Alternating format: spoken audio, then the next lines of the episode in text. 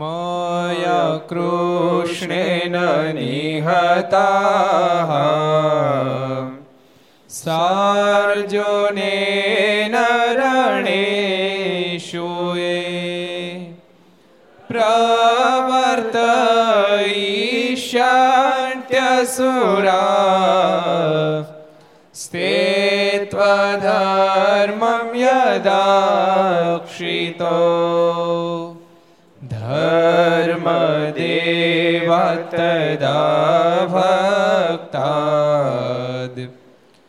अहं नारायणो मुनिः जनिषे कौशले देशे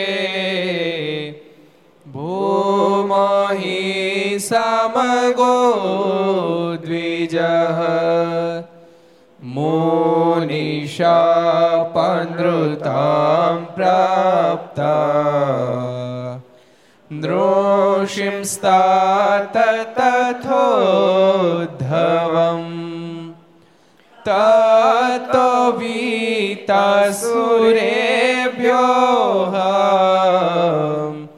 सद्धर्मां स्थापयन्नज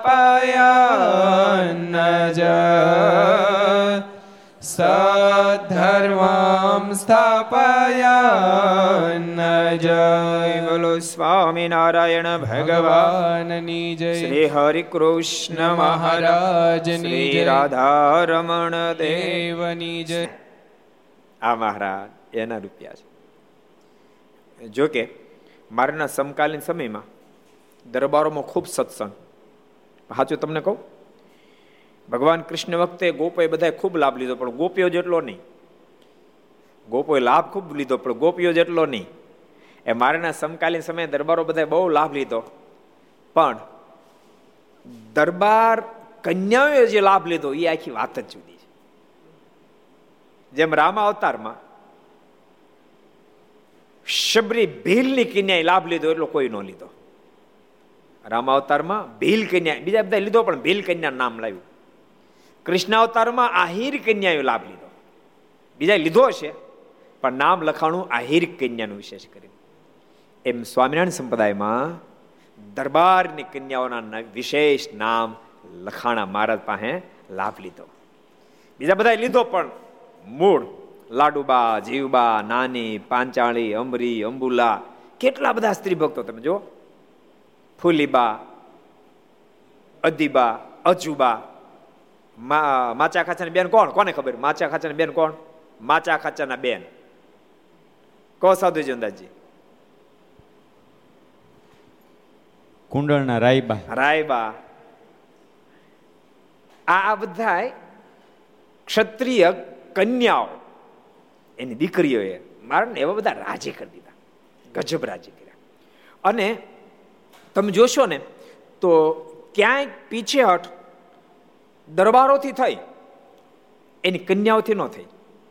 બહુ જ્યારે શબ્દ પડ્યા ત્યારે આભલ બાપુ જરાક પીછેટ કરી કે તમારી દીકરીઓ યુવા ને, સ્વામિનારાયણ યુવા ને એક ઘરમાં રહેશે, કલંક લાગશે. એભલ બાપુનો થડકારો થયો. મારને મારવા માટે તૈયાર થયા. પછી બહુ લાંબો પ્રસંગ વિસ્તાર નથી કરતા. મારને મારવા માટે આવ્યા ને મારા ચતુર્ભુજ સ્વરૂપ ના દર્શન કર્યા એટલે તલવાર રેઠી મૂકી દીધી. પગમાં પડી ગયા. પણ લાડુબાજી બાને નો સંશય થયો. કર્યા? વાસુદેવ ચરણદાસ સ્વામી નામ પાડ્યું. પણ બહુ બહુ જ હોશિયારી બહુ હતા. એટલે એને સંવત ઓગણીસો પંદરમાં અદ્ભુતાનંદ સ્વામી જે ધોલેરા મંદિરના મહંત હતા, સ્વામીની ઉંમર થાય એટલે સ્વામી પછી કીધું કે મેં ઘણા વર્ષ સુધી સેવા કરી, હવે મહંત પદ ઉપર બીજા કોઈકને નિમણૂક કરો. અને પછી મહારાશ્રીએ અને બીજા કમિટી બધા હોય એ બધા ભેગા મળી અને વાસુદેવ ચરણ સ્વામીને ધોલેરાના મહંત બનાવ્યા. સ્વામી પણ ખૂબ રીતે, ખૂબ સરસ રીતે એનું પણ ડેવલપિંગ કર્યું. પણ ઘટના ઘટે, જો આમાંથી એક વસ્તુ સમજવાની, દેહ હોય ને ત્યાં સુધી દેહનો ભાવ રહી જાય. એક બહુ સરસ આમાંથી પ્રસંગે નીકળે છે. ત્રણ ચાર વર્ષ થઈ ગયા. બહુ સરસ સ્વામી મહંતા કરતા હતા. પણ સંત ઓગણીસો વીસમાં સ્વામીને પૂજાભાઈ બેન વાંધો પડ્યો. બે મારે ન મળેલા હતા. બે મહાબ્રહ્મનિષ્ઠા. બેમાંથી એક એમાં કોઈ કચાશ પણ દેહનો ભાવ. બે ને વાંધો પડ્યો. પૂજાભાઈને અને વાસુદેવ ચરણ સ્વામીને વાંધો પડ્યો. વાંધો ઘણો આગળ વધ્યો. કોઈ રીતે વાંધો ચીરાયો નહીં. એટલે સ્વામીનું મન બહુ ઉદાસ થઈ ગયું. વાસુદેવ ચરણ સ્વામીનું મન બહુ ઉદાસ થઈ ગયું. ઉદાસ રહેવા માંડ્યા. જો ભક્તો યાદ રાખજો, માણસને કાર્યમાં દેહનો બોજો છે ને એના કરતાં મનનો બોજો બહુ ભયંકર હોય છે. દેહનો બોજો પોસાય, મનનો બોજો ભયંકર બની જાય છે. એટલે સ્વામીને જે આ પૂજાભાઈ, જેણે મારા પાસે વિનંતી કરી અને ધોલેરણ મંદિર બંધાવેલું, એ પૂજાભાઈ, મારાને ખૂબ વહાલા. પણ સંજોગ વછાત કોઈ ગેરસમજણને કારણે કાંઈક વાંધો પડ્યો બેને. સ્વામી બહુ ઉદાસ થઈ ગયા. અને આ બાજુ સવંત ઓગણીસો એકવીસમાં સદગુરુ ગુણાતીતાન સ્વામી વડતાલનો ઉત્સવ સમયો કરવા ગયેલા ત્યાંથી લક્ષ્મી નારાયણ દેવની જય. નરે નારાયણ દેવની જય. ગોપીનાથજી મહારાજની જય. મદન મોહનજી મહારાજ શ્રી બાલકૃષ્ણ લાલ શ્રી રામચંદ્ર ભગવાન શ્રી કષ્ટભંજન દેવની ઓમ નમઃ. પાર્વતી પતય. હર હર મહાદેવ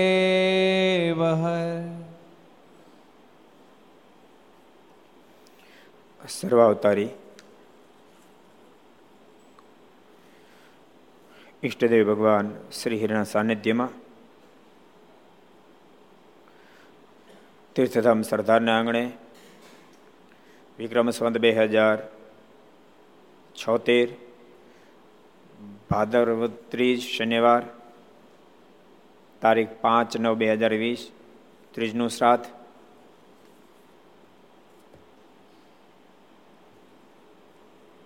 ઘર સભા અંતર્ગત શ્રી હરિચરિત્ર ચિંતામણી લક્ષ ચેનલ, કર્તવ્ય ચેનલ, સરદાર કથા યુટ્યુબ, ઘર સભા સરદાર યુટ્યુબ, લક્ષ યુટ્યુબ, કર્તવ્ય યુટ્યુબ વગેરેના માધ્યમથી ઘેરે બેસી ઘર સભાનો લાભ લેતા સર્વે ભાઈ ભક્તો જાદે કે જય સ્વામિનારાયણ. જય શ્રી કૃષ્ણ. જય શ્રી રામ. જય હિન્દ. જય ભારત. ગઈકાલે આપણે સરસ પ્રસંગ જોયો હતો. યાદ રહ્યો તમને? અર્જુનભાઈ નો તને યાદ રહ્યો? કેવું પડેલું. કાલે બીબડીનો પ્રસંગ જોયો હતો. એકની બે બીબડી એકની બે દાંતણ. અને મહારાજે માત્ર દાંતણમાં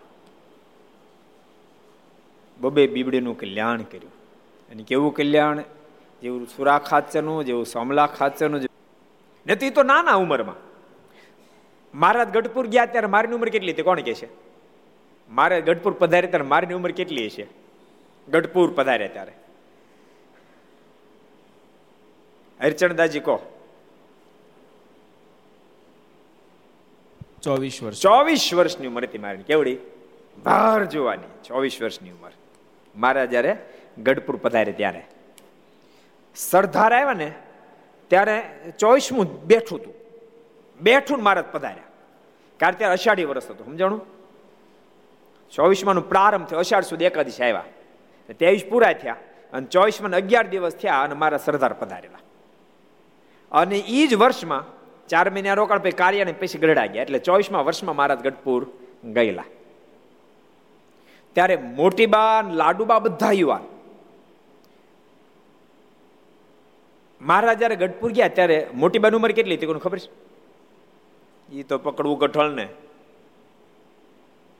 મોટીબાનો જન્મ યાદ હોય તો ખબર પડે. કોઈને ખબર છે? કોઈને? નહીં ને. સંવંત અઢારસો ચાલીસના વૈશાખ સુદ પૂનમને દિવસે મોટી બાનો જન્મ છે. એટલે મહારાજ કરતા ત્રણ વર્ષે નાના. એટલે કેટલી ઉંમર છે એ તો ખબર, એમાં હું આંગળી ઊંચી કરે ભલામાં ખરા માણા છે. ચોવીસમાં ત્રણ બાદ કરે, એમાં કઈ ગણિતનો વિષય છે કોઈ? એકવીસ વર્ષની ઉંમર હતી, બોલો. મોટીબાની ઉંમર એકવીસ વર્ષની એના કરતાં બે વર્ષ લાડુબા નાના. એટલે ઓગણીસ વર્ષના લાડુબા. ઓગણીસ વર્ષ લાડુબા અને એકવીસ વર્ષના મોટીબા અને ચોવીસ વર્ષના મારા જે બધા ભેળા રે. પણ લાડુબા જીવબા ને આટલોય કોદી સંશય નો થયો. આટલોય સંશય નો એટલે દરબારની કન્યાઓએ મારને બહુ રાજી કર્યા બહુ રાજી કર્યા. રિટર્ન ધોલેરા આવ્યા રાત્રે સ્વામી લગભગ સાડા અગિયાર, બાર વાગ્યા સ્વામીના આસને માળા ફેરવી અને આરામ કરવાનો, આરામ કરવાની તૈયારી કરતા ત્યાં વાસુદેવ ચરણ સ્વામી પહોંચી ગયા. સ્વામીને દંડ કરીને રડવા બહુ મળ્યા. વાસુદેવ ચરણ સ્વામી બહુ રેડ્યા. અને સ્વામીને કહે, સ્વામી, તમે મને તમારી સાથે લઈ જાઓ. હવે મારે ધોલેર રહેવું નથી. સ્વામી કીધું, વાંધો શું છે? ત્યારે વાસુદેવ ચરણ સ્વામીએ જે પૂજાભાઈની સાથે જે અણબનાવ થયેલો અને જે પછી એની અંદર જે પ્રક્રિયા બધી વાત કરી. સ્વામી કે મને સાથે લઈ જાઓ. હવે મારો દિવસ જાય તો રાત જાતી રાત જાય તો દિવસ જતો નથી. હવે મને ભજનમાં પણ સુખ અહીં આવતું નથી. સ્વામી કીધું, પણ તમે તો મહારાજના હજુરી પાર્ષદ, તમે ખૂબ મારે રાજી કર્યા. તમે ગોપાળન સ્વામીના શિષ્ય. સ્વામી ધામ હતા. તમે ગોપાળન સ્વામીના શિષ્ય. તમે થોડી ધીરજ ધારણ કરો. વધારે રડવા માંડ્યા. મન નહીં, સ્વામી સાથે લઈ જાઓ. સ્વામી કે અત્યારે હું તમને સાથે લઈ જાઉં. તો આના બધા હરિભક્તો શું થાય કેવું થાય કે ગુણાતીતાન સ્વામી આવ્યા અને અમારા મહંતને લેતા ગયા. એટલે હું તમને આજ તો સાથે નહીં જ લઈ જાઉં. હું અહીંથી બોટાદ જાઉં છું. એવું હોય તો તમે બોટાદ આવી જાજો. અને પછી સ્વામી બોટાદ ગયા. બીજે દિવસે વાસુદેવ ચરણ સ્વામી બોટાદ પહોંચી ગયા. અને ઠાકોર જાય ગયા ને ત્યારે ઠાકોરજીની શેરડી ધરાવમાં માંદળિયા કરી એટલે ગુણાતીતાન સ્વામીને શેરડીનો પ્રસાદ જે આપ્યો એ સ્વામીએ વાસુદેવ ચરણ સ્વામીને આપ્યો અને કીધું કે આ શેરડીનો પ્રસાદ તમે એકલા જમજો, બીજા કોઈ ન જમે. કોઈને આપતા નહીં. તમે એકલા જમી જાઓ. એટલે વાસુદેવ ચરણ સ્વામી શેરડીના માંદળે લઈ એક બાજુ જમ્યા. અને બહુ ઉખળાટ હૃદયમાં તો એમાંથી પચાસ ટકા શાંતિ થઈ ગઈ. અને હૃદયમાં આનંદ થયો. પછી ગુણાતીતાનું શું? અલૈયા ખાતરનું કલ્યાણ, એવું એ બીબડીનું કલ્યાણ. એ કથા ગઈકાલે આપણે જોઈતી હવે આપણે આગળ વધીશું. ધોળકા તાલુકે મોટી બોરુ નામે ગામમાં વાઘેલા બાપાભાઈ ગાદીએ હતા. ભાલ પ્રદેશની લીલા હાલે છે. ધોળકા તાલુકાનું મોટી બોરું. એના ગામ ધણી કોણ હતા? બાપાભાઈ હતા. તે વખતે તે ગામમાં આથમણી બાજુ હાલ સુરધનની દેરી છે. ત્યાં એક ગગનગર રહેતો હતો. તેને દરબાર બાપાભાઈનો ઓથ હોવાથી તે સ્વામિનારાયણ ભગવાનના સાધુનું બહુ મારતો. બાપાભાઈ એને સપોર્ટ કરતા હતા, ગામધણી હતા. અને આ ગગનગર ગગનગર ગગનગરને એક તો ઉદ્ધત માણસ હતો ને એમાં સપોર્ટ હતો. જેથી કરીને સંતોને ખૂબ હેરાન કરતો. સંતોને મારતો બહુ. આમ સાધુને તો જોઈને સહજ માણસને હેત થાય. સાધુમાં સહજ હેત થાય. કેટલી બધી આશ્ચર્ય વૃત્તિની થઈ ગઈ છે કે સંતોને મારે તેમ છતાં ને ત્રાસ ન થાય. સંતોને મારતો બહુ. સંતો રસ્તામાં દેખાય કે વાંસે દોડે. સંતોને ભાડે એટલે દોટ મૂકે. ને આથમણી કોર બોરું સુધી મારતો જાય. આથમણી સંતો જતા છેક બોરું ગામ આવે ત્યાં સુધી સંતોને માર મારતો જાય. ને ઉગમણી કોરે જતા હોય તો બૂટ માતા સુધી મારતો જાય. ઉગમણી બાદ જતા હોય તો બુટ માતાનું મંદિર હશે. ત્યાં સુધી ગગનગર સંતોને મારતો જાય. આપણે કહીએ છીએ કે એ સમય છે ને, એમાં એમાં મોટી બાને મારામાં એટલો બધો પ્રેમ, એટલું બધું હેત હતું. એટલું બધું હેત. એકવાર મહારાજ સંતો ભક્તોની સાથે રાધાઓ પધારેલા. અને ત્યાં સભા પર બેઠા હતા મારે ત્યાં ત્યાં કીધું કે હવે અમે ઉત્તર હિન્દુસ્તાન જતા રહીશું. હવે મને એ બાજુ ખેંચાણ થાય છે. હવે મેં કોઈ રોકશો તો રોકાશું નહીં. માટે અમને કોઈ રોકશો નહીં. ક્યાં વાત કરી મહારાજે? રાધાવાવ વાત કરી. ક્યાં વાત કરી? રાધાવાવ મોટી બા હતા દરબારગઢમાં. બેઠા બેઠા મારનું ધ્યાન કરતા શું કરતા હતા? બેઠા બેઠા મારનું ધ્યાન કરતા હતા. સભા બેઠી તે રાધાવાવ અને મહારાજ કીધું, હવે અમે ઉત્તર હિન્દુસ્તાન જતા રહેશું. મને કોઈ રોકશો ને એમની બાજુ ખેંચાણ થઈ રહ્યું છે. પણ ધ્યાનમાં બેઠેલા મોટી બાને મહારાજ જે વાત કરી રહ્યા છે, એ દેખાણી. અને ત્યાં ત્યાં દરબારગઢને બેઠા બેઠા મોટી બા મૂર્છા અવસ્થાન પામી ગયા. અને મહારાજ મોટી બા જયારે મૂર્છા અવસ્થાન પામી ગયા, એક નાજા જુગ્યા દોડતા દોડતા મહારાજ પાસે ગયા મહારાજ કે મહારાજ ગજબ થઈ ગજબ થઈ. મહારાજ ગજબ થઈ, મોટી બાને કાંઈ થઈ ગયું, દેહ પડી જાય કદાચ. કાંક થઈ ગયું છે. શરીરમાં શુદ્ધિ રહેવાની પામી. સભામાં બ્રહ્માનુ સ્વામી બેઠા બ્રહ્માનુ સ્વામી, મારણ કે મહારાજ તમે આવીને આવી વાતો કરશો? તો આ તો એક હજી, એક સમાચાર આવ્યા તો કંઈ સમાચાર આવશે. કૃપાનાથ, આપની સાથે બધા જીવ જડી દીધા છે. આપ જાશો, તો મહારાજ કંઈક લાશો ઢળી જાય એટલે તરત જ મહારાજ મોઢું મલકાયું. મહારાજ કે તો હવે આપણે જવાનો સંકલ્પ ટાળી નાખીએ. ત્યાં સમાચાર હવે હવે હવે મોટી બાને સારું છે કેવી સ્થિતિ, તમે કલ્પના તો એવી સ્થિતિ અજોડ સ્થિતિ અજોડ સ્થિતિ. તે એના પ્રેમને આધીન બનીને ભગવાન શ્રી ગઢપુરમાં રોકાયા. અતિશય, એ દરબારની દીકરીઓ પણ અતિશય ભગવાનની સાથે જીવનને કુરબાન કરી નાખ્યા. જોકે એભલ બાપુને સંશય થયો, પણ મારા ચતુર્ભુજ સ્વરૂપે દર્શન આપ્યા એને સાથે જુનાગઢ લઈ ગયા. અને જુનાગઢની અંદર વાસુદેવ ચરણ સ્વામી આવ્યા ત્યારે એની ભેગા બે ચાર સંતો આવ્યા હતા, થોડાક હરિભક્તો આવ્યા હતા.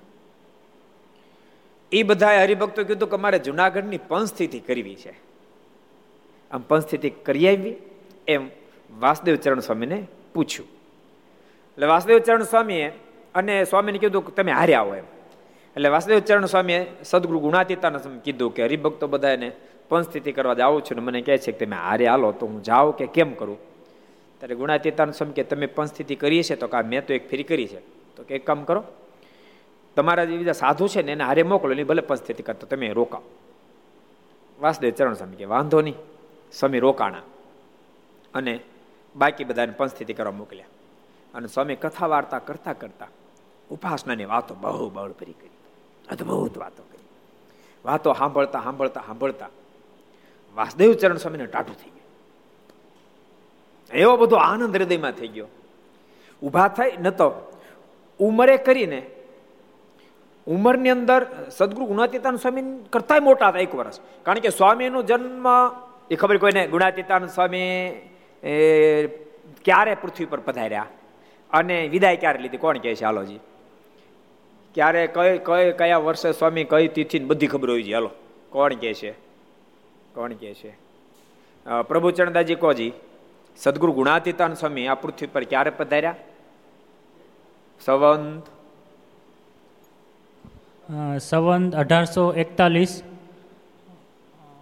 અઢારસો એકતાલીસ આસો સુદ પૂનમને દિવસે આસો સુદ પૂનમ સંવંત અઢારસો એકતાલીસ આસો સુદ પૂનમ દિવસે સ્વામી પધાર્યા વિદાય સમય ક્યાં લીધી ખબર કોઈને હાલ કહી દઉં ઓગણીસો ત્રેવીસમાં આસો સુદ એકાદશી દિવસે આસો સુદ તેરસ તેરસ ના દિવસે અનએજ્યુકેટેડ સમય હતો જડતાવાદી બહુ સમાજ હતો.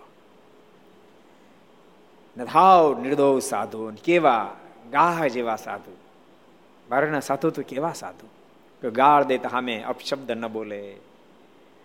ગમે એટલું અપમાન કરે તેમ છતાં સામે એક શબ્દ ન ઉચ્ચારે. કોઈને મારવાની શું વાત કરવી? કોઈનું ખરાબ થયો સંકલ્પ ન કરે. કારણ કે મહારાજે પાસે બેસાડ બેસાડ એવા પાઠ ભણાવેલા, એવા પાઠ ભણાવેલા. એ પરમહંસો, તમે જ્યારે દેશાંતરમાં વિચરણ કરશો, તમારું ઉજ્જવળ જીવન જોતાની સાથે હજારો મુમુક્ષ તમારી બાજુ ખેંચાશે. પરમહંસો, બહુ મુમુક્ષી જ્યારે તમારી બાજુ ખેંચાશે, ત્યારે દ્વિશીલા લોકો જબરો દ્વેષ આદરશે. સંતો તમને ગાળો દેશે, તમારું અપમાન કરશે. તમને માર મારશે. તેમ છતાંય તમે કોઈનું અપમાન કરતા નહીં, કોઈને ગાળ દેશો નહીં, કોઈને માર મારશો નહીં. ગાલી દાનમ તાડનમ ચ. કોઈ તમને ગાળો દે, કોઈ તમને માર મારે, તેમ છતાં કોઈને તમે ગાળ દેશો નહીં, કોઈને માર મારશો નહીં. એનું ખરાબ થયો સંકલ્પ સુધા કરતા નહીં. ચિંતનીમ હિતમ ચતઈ ઉપરથી જેણે ગાળો દીધી, જેણે માર માર્યો, જેણે અપમાન કર્યું છે, એનું સારું થયો, સંકલ્પ કરજો. આવા મહારાજે પાઠો ભણાવેલા. મહારાજે સંતોને કીધેલું, સંતો દ્વેષીલા લોકો ગમે તેટલો દ્વેષ કરે, પણ તમે જરાય સામે દ્વેષ નહીં કરશો. મહારાજ કે પરમહંસો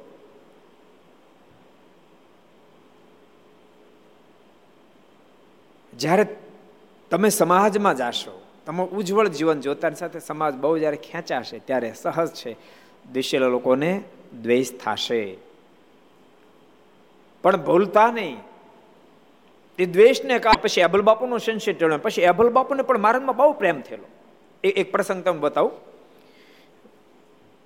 એક ફેર મારા સારંગપુર બિરાજતા હતા.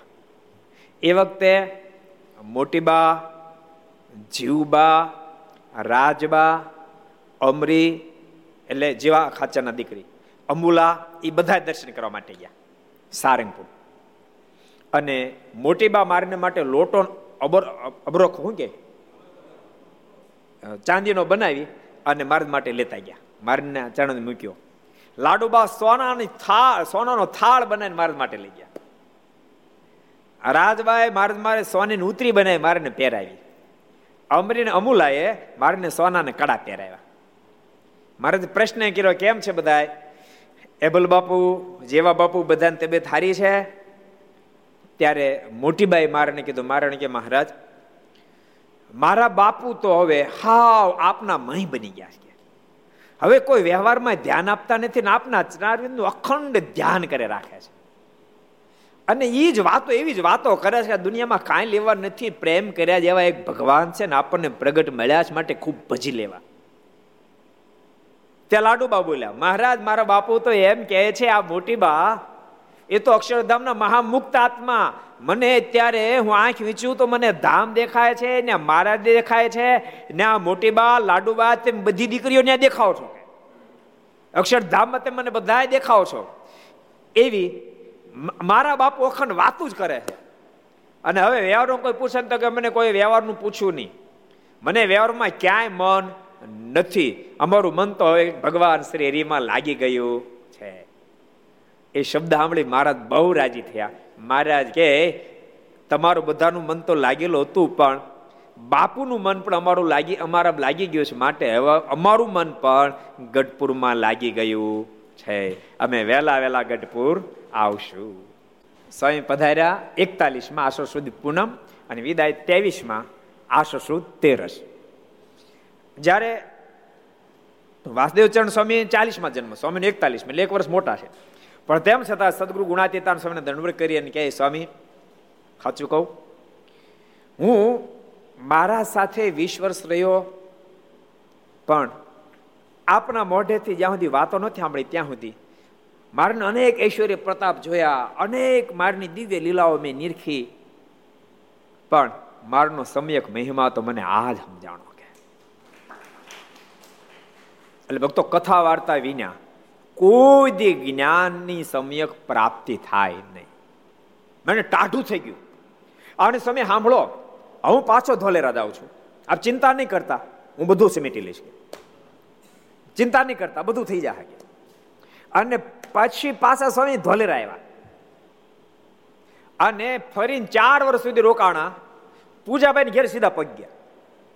પૂજાભાઈ ને કહે છે જે વાતો કોને? અને બધા પ્રશ્નો સોલ્વ કરી નાખ્યા. ચાર વર્ષ સુધી મહંતાઈ કરી. અને પચીસમાં પછી એમણે મહારાષ્ટ્રની વિનંતી કરી મારી ઉંમર થઈ છે, સ્વૈચ્છિક પછી નિવૃત્તિ લીધી. પછી એણે શ્રી હરિકૃષ્ણ લીલામૃત ગ્રંથ જે માધવ સ્વામી લખ્યો એવી રીતે એમણે શ્રી હરિચરિત્ર ચિંતામણી ગ્રંથ એનું આલેખન કર્યું. એટલે ક્યારેક ક્યારેક, યાદ રાખજો, વ્યવહાર વ્યવહાર છે. અણસમજણ થાય. અણસમજણ થયા પછી પણ ભગવાનના સંતો ભક્તો પ્રત્યે સામાન્ય ભાવ ન આવી જાય, એનો સતત ખટકો રાખવો પડે. સ્વામી કે વ્યવહાર તો બગડ્યો તો સુધરેલો છે. સુરત ઉપર નાખી દીધું બધું. વ્યવહાર તો સુધરો તો બગડેલો છે, અને બધું સુરત ઉપર જ આવવા દીધું. ખબર તમને? બધું જ આવવા દીધું સુરત ઉપર. એટલે દરબારો મેદાન મારી ગયા. મહારાજ ભગવાન સ્વામિનારાયણના રાજીપામાં. શ્રી કૃષ્ણ ભગવાન વખતે આહીરો મેદાન મારી ગયા. એમ. સ્વામિનારાયણ ભગવાન વખતે દરબારો મેદાન મારી ગયા. આહિરોમાં પણ ગોપો મેદાન મારી ગયા, એને કરતા ગોપીઓ વિશેષ મેદાન મારી ગઈ. એમ ભગવાન સ્વામિનારાયણ વખતે દરબારો મેદાન મારી ગયા, એના કરતા પણ દરબાર કન્યાઓ, એની નારીઓ વિશેષ મેદાન મારી ગયા. એટલે ગજબ કરી ગયા, બોલો. અનહદ ભગવાનમાં પ્રેમ કરી ગયા. તે ભગવાન તો કોને આધીન છે? પ્રેમી તે જનને વશ પાતળ્યો પ્રેમી જનને ભગવાન આધીન છે. બાકી માનતા તો બધા માને. હાજા માનતા તો હવ માને. માનતા માનવી એ કઈ બહુ મોટી વાત નથી. એ કઈ બહુ મોટી વાત નથી. માનતા તો એક પ્રકારનો વેપાર છે. માફ કરજો. માનતા તો એક પ્રકારનો વેપાર છે. કારણ કે તમે હામું કાંક લો, કાંક દો પણ સામે કાંક લ્યો, એને વેપાર કહેવાય. એને વેપાર કહેવાય. માનતા એક પ્રકારનો વેપાર છે. તમે રૂપિયા આપો ને ઘઉં લો એ વેપાર છે. એમ તમારે કઈ તકલીફ છે, એની એ તકલીફમાં તમે બહાર નીકળવાનું લઈ લીધું. અને પચાસ રૂપિયા ખો રૂપિયા પચાસમાં આપું જા ખોમાં આપું જા ધરાવી. એક પ્રકારનો વેપાર છે. વેપારી ત્યાં હજારો ગ્રાહકો હવાર આવતા હવાર હવારથી સાંજ સુધી આવતા હોય. એને એને એને વેપારી આવતો આનંદ થાય. પણ વેપારીને ગ્રાહકો આવે તો આનંદ થાય. પણ પોતાને મબલખ ક્યાંકથી માલ એમને મળી જાય તો કેટલો આનંદ થાય? જેનું વળતર કે આપવું ન પડે તો કેટલો આનંદ થાય?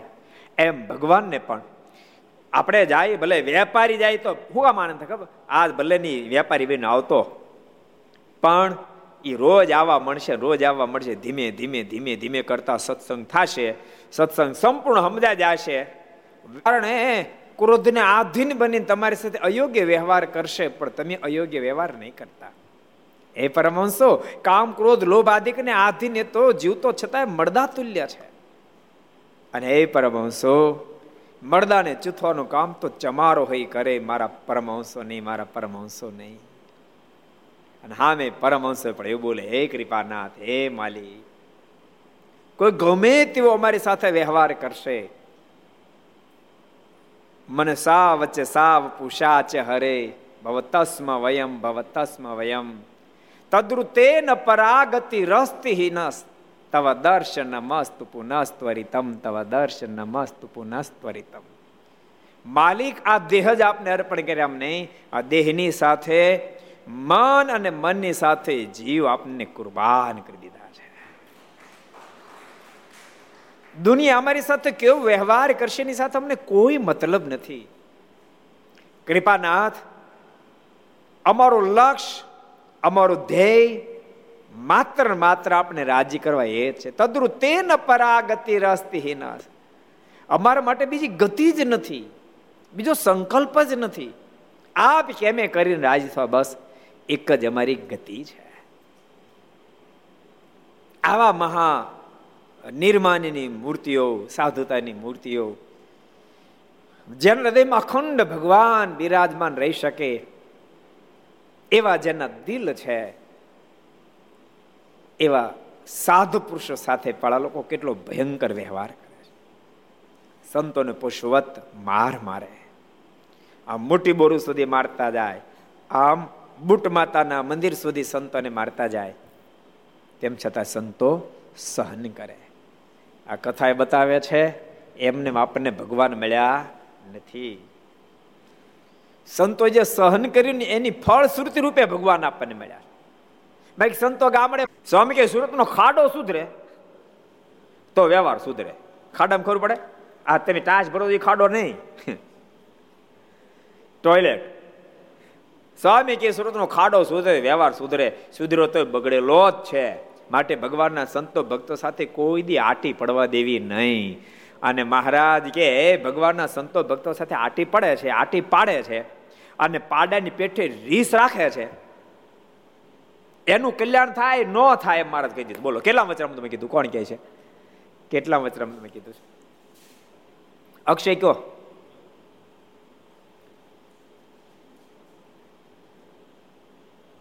કાર્યાણીનું નવમું. કાર્યાણીના નવમાં વચરામૃતમાં મહારાજ વાત કરી છે. એટલે ભગવાનના ભક્તોને ખૂબ જ પરસ્પર આત્મીયતા હોવી છે. એટલે બોટાદનો પ્રસંગ એટલે મેં પેલી વાત કરી દીધી. કે મહારાજ બોટાદ જ્યારે આ ઉત્સવ કરતા ત્યારે ક્યાં ગામના ભક્તો આવ્યા? રમેશભાઈ, તમને ખબર કહી દેજો. ગામ ગામના હરિભક્ત આવ્યા. પણ બે જ આવ્યા. આખા ગામને આમંત્રણ બે જ આવ્યા. મારે કે કેમ બે જ આવ્યા તો મારે બીજા બધા ઘઉં પાકી ગયા છે. એમ બધા કહેતા હતા. માટે ઘઉં વાઢવા રોકાણા. પછી પછી મહારાજ કે, હવે તેમના ઘઉં તે સાચવશે મહારાજ કે, તમે બે અહીંયા આવતા રહ્યા. એ લોકો ત્યાંના ઘઉં સાચવવા રોકાણા છે. એના ઘઉં સાચવશે તેમના ઉચાટ અમારે મીટ્યા. એની ચિંતા અમારે ગઈ. ને તમારા ઘઉં અમે સાચવશું. હા કે, તમે અહીંયા આવ્યા ઘઉં રેઢા મૂકીને તમારા ઘઉં અમે સાચવશું. એના ઘઉં તે સાચવશે પછી ત્યાં રહેલા જે હરિજનો તેમણે ઘઉં વાઢીને ખળાવડમાં ઢગલા કર્યા હતા. ગામના બધા ભક્તોએ ઘઉં વાઢીને પેલા જૂના જમાના ખળાવડે આવતી. ખલાવડ એટલે આખા ગામના ઘઉં કે બાજરા ભેળો થાય ખલાવડ કે. પેલા ચોરીનો બહુ ભય હતો. એટલે બધા ભેળા કરે એટલે પછી બધા વાહુ એટલે વાંધો ન આવે એમ. એટલે ખલાવડે બધા ઘઉં ભેગા કરેલા. ફરતા હતા, લોકો અપમાન કરતા હતા, ગાળ્યું દેતા હતા, માર મારતા હતા. અને ત્યારે સંતો નીકળી કર્યો તો આપણે ગામડે ક્યાંય જવું નથી. ગામડે ગયા જ ન હોત તો સત્સંગ માટે નીકળ્યા જ ન હોત તો કોઈ સત્સંગ કરાવ્યો જ ન હોત તો આપણને ભગવાન ન મળ્યા એને સહન કર્યું એટલે આપણને સર્જનહાર મળ્યા. એને સહન કર્યું, એની ફળશ્રુતિ રૂપે આપણને સર્જનહારનો ભેટો થયો. અને એટલે બધા પૂજનીય બની ગયા. એટલા માટે પૂજનીય બની ગયા. બીજાનું ભલું કરે ભગવાનને ભેટાડે સહજમાં પૂજનીય બની જાય. સહજમાં પૂજનીય બની જાય. હનુમાનજીએ માં જાનકીને પ્રભુનો ભેટો કરાવી દીધો અને માં જાનકીનું અનેકનું ભલું કર્યું માટે મારુતિ, હનુમાનજી સહજ પૂજનીય બની ગયા. સહજ પૂજનીય બની ગયા. પૂજનીય ધરાહાર નથી બનાતો. જીવન પૂજનીય પદ આપે છે. અને પરમાત્માના સંબંધથી પ્રાપ્ત થાય છે. પરમાત્માના સંબંધ વિના પ્રાપ્ત થતું નથી. દાખલા તરીકે જગતનો બહુ મોટો આર્ટિસ્ટ હોય, બહુ મોટો આર્ટિસ્ટ કલાકાર હોય. દુનિયામાં બેતાદ બાદશાહ કહેવાતું હોય, એની મુલાકાત લેવી હોય, તો હજાર રૂપિયા આપો પછી તો મુલાકાત થાય. એની પાસે એડ કરાવી હોય તો પચાસ લાખ આપો ત્યારે પાંચ મિનિટ બોલે. તો એને પૂજનીય ના કહેવાય કહેવાય? હે? એને પૂજનીય કહેવાય? ન કહેવાય. શું કામ? એ એનું પ્રારબ્ધનું એને મળી રહ્યું છે. એનું પૂર્વે પ્રારબ્ધ એવું છે, તો એને, એની ફળશ્રુતિ રૂપે એને મળી રહ્યું છે. એ કાંઈ પરમાત્માની કૃપાનું પરિણામ નથી. ભગવાનની કૃપાનું પરિણામ નથી. ધન છે, ભગવાનના ભક્તો યાદ રાખજો ઘર સભા સાંભળો છો. ધનની પ્રાપ્તિ એ મહદઅંશે પ્રારબ્ધનું કારણ હોય છે. ગુણની પ્રાપ્તિ એ કૃપાનું કારણ હોય છે ધન સંપત્તિ આ લોકની ઊંચાઈ મોટપ એ તો પ્રારબ્ધને આધીન બનીને પણ મળી શકે છે. પણ ગુણો તો પરમ જ્યાં સુધી સકામ પણ ત્યાં સુધી વેપાર છે.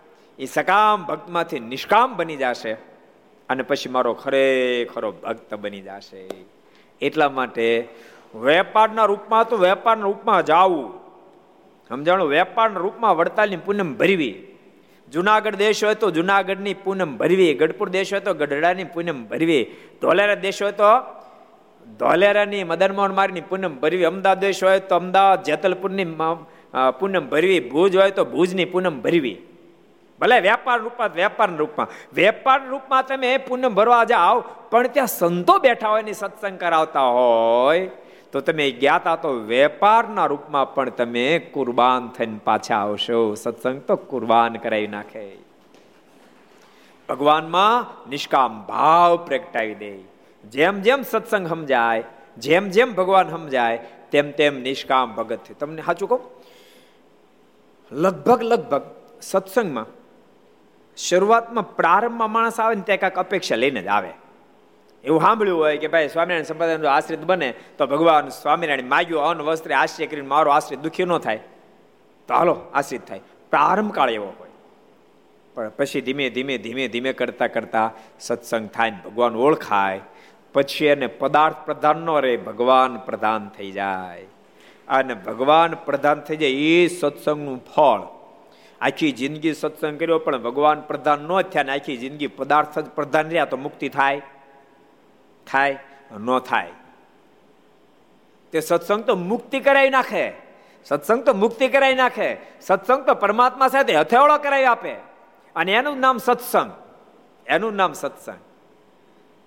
અને એવો સત્સંગ જ્યારે જીવાત્મા થાય ત્યારે જીવાત્મા કૃતકૃત્ય થઈ જાય છે. એટલે પૂજાભાઈ તો માનતા માનેલી અને માનતા ભેટ અર્પણ કરવા માટે આવ્યા. એના પૂજાભાઈ પછી એવા મહાન નિષ્કામ ભક્ત બની ગયા. એમાં બન્યું એવું, એક જણા તલબ લાગે, સલામ પીવાની સમજાણું? અને હળગાવીને લાગી. તેમાં ખલાવડમાં ખલાવડ આખી સળગી, તેથી ગામના બધાને ઘઉં હળગી ગયા. સાચા રોકાણ હતા ને, બધાને હળગી ગયા. ને જે બોટાદ સમયો કરવા ગયા હતા, તેના ઘઉં રહી ગયા. એમના ક્યાં, એના કેમ રહી ગયા? એના ઘઉં મારા સાચવા. કેમ જે એ આવ્યા હતા બોટાદ. એથી કહીને ઘઉં પડ્યા હતા ખેતરમાં. બાકીના બધા પડ્યા હતા ખળાવાડીમાં. ખળાવાડી વાળા બધા હળગી ગયા. અને ખેતરવાળા બધા બચી ગયા. એમ જે સમયા વખતે દેવ કે સાધુ હરિજનોના દર્શન માટે જાય છે, તેની ભગવાન બધી રીતે રક્ષા કરે છે. સમયમાં દેવના દર્શન, સંતોન દર્શન, ભક્તોના દર્શન કરવા માટે જાય છે, તેની રક્ષા બધી જ મહારાજ કરે છે. સમય ઉત્સવ બહુ ફળ બતાવ્યું. ઓલો પ્રસંગ છે ને? મહારાજ વડતાલ ઉત્સવ કરતા હતા. કાર્યાણી પધારે, કાર્યાણી. માચા ખાચર મહારાજ કીધું કે, દરબાર ચાલો. એને વસ્તા ખાચર બેન મારે કે ચાલો આપણે વડતાલ ઉત્સવ કરવા જઈએ છીએ તો. મારે કે મારે તમારા ઘરના કરા ઊભા થઈ ગયા છે ને, માળવાનું બાકી છે ને, માથે ચોમાસ આવી ગયું છે. કે, ના, કે એ તો બધું થઈ રહે. હાલો ને, તક પણ મારા વરસાદ થાય બધું પડી જાય. મહારાજ ઘણું કીધું તોય ન ગયા વડતાલ. અને મારે તો વડતાલ ગયા ને આ બાજુ વરસાદ થયો. અને તે દાડે સિમેન્ટના તો ચણતર હતા ને ગારાના ચણતર. અને હજી તો કરા થયેલા હતા. મળાણા નહોતા. અને વરસાદ થયો અને કરા બધા પડી ગયા, ઘર બધા પડી ગયા. પંદર દાડા ફરીને, પંદર દાડા પછી ફરીને મહારાજ કાર્યાણી પધાર્યા. મહારાજે વસ્તા ખાચર, માચા ખાચર દર્શન કરવા એટલે મહારાજ કીધું, કેમ છો દરબાર? આનંદમાં તો. કા મહારાજ. મારે કે ઘર મળાઈ ગયા?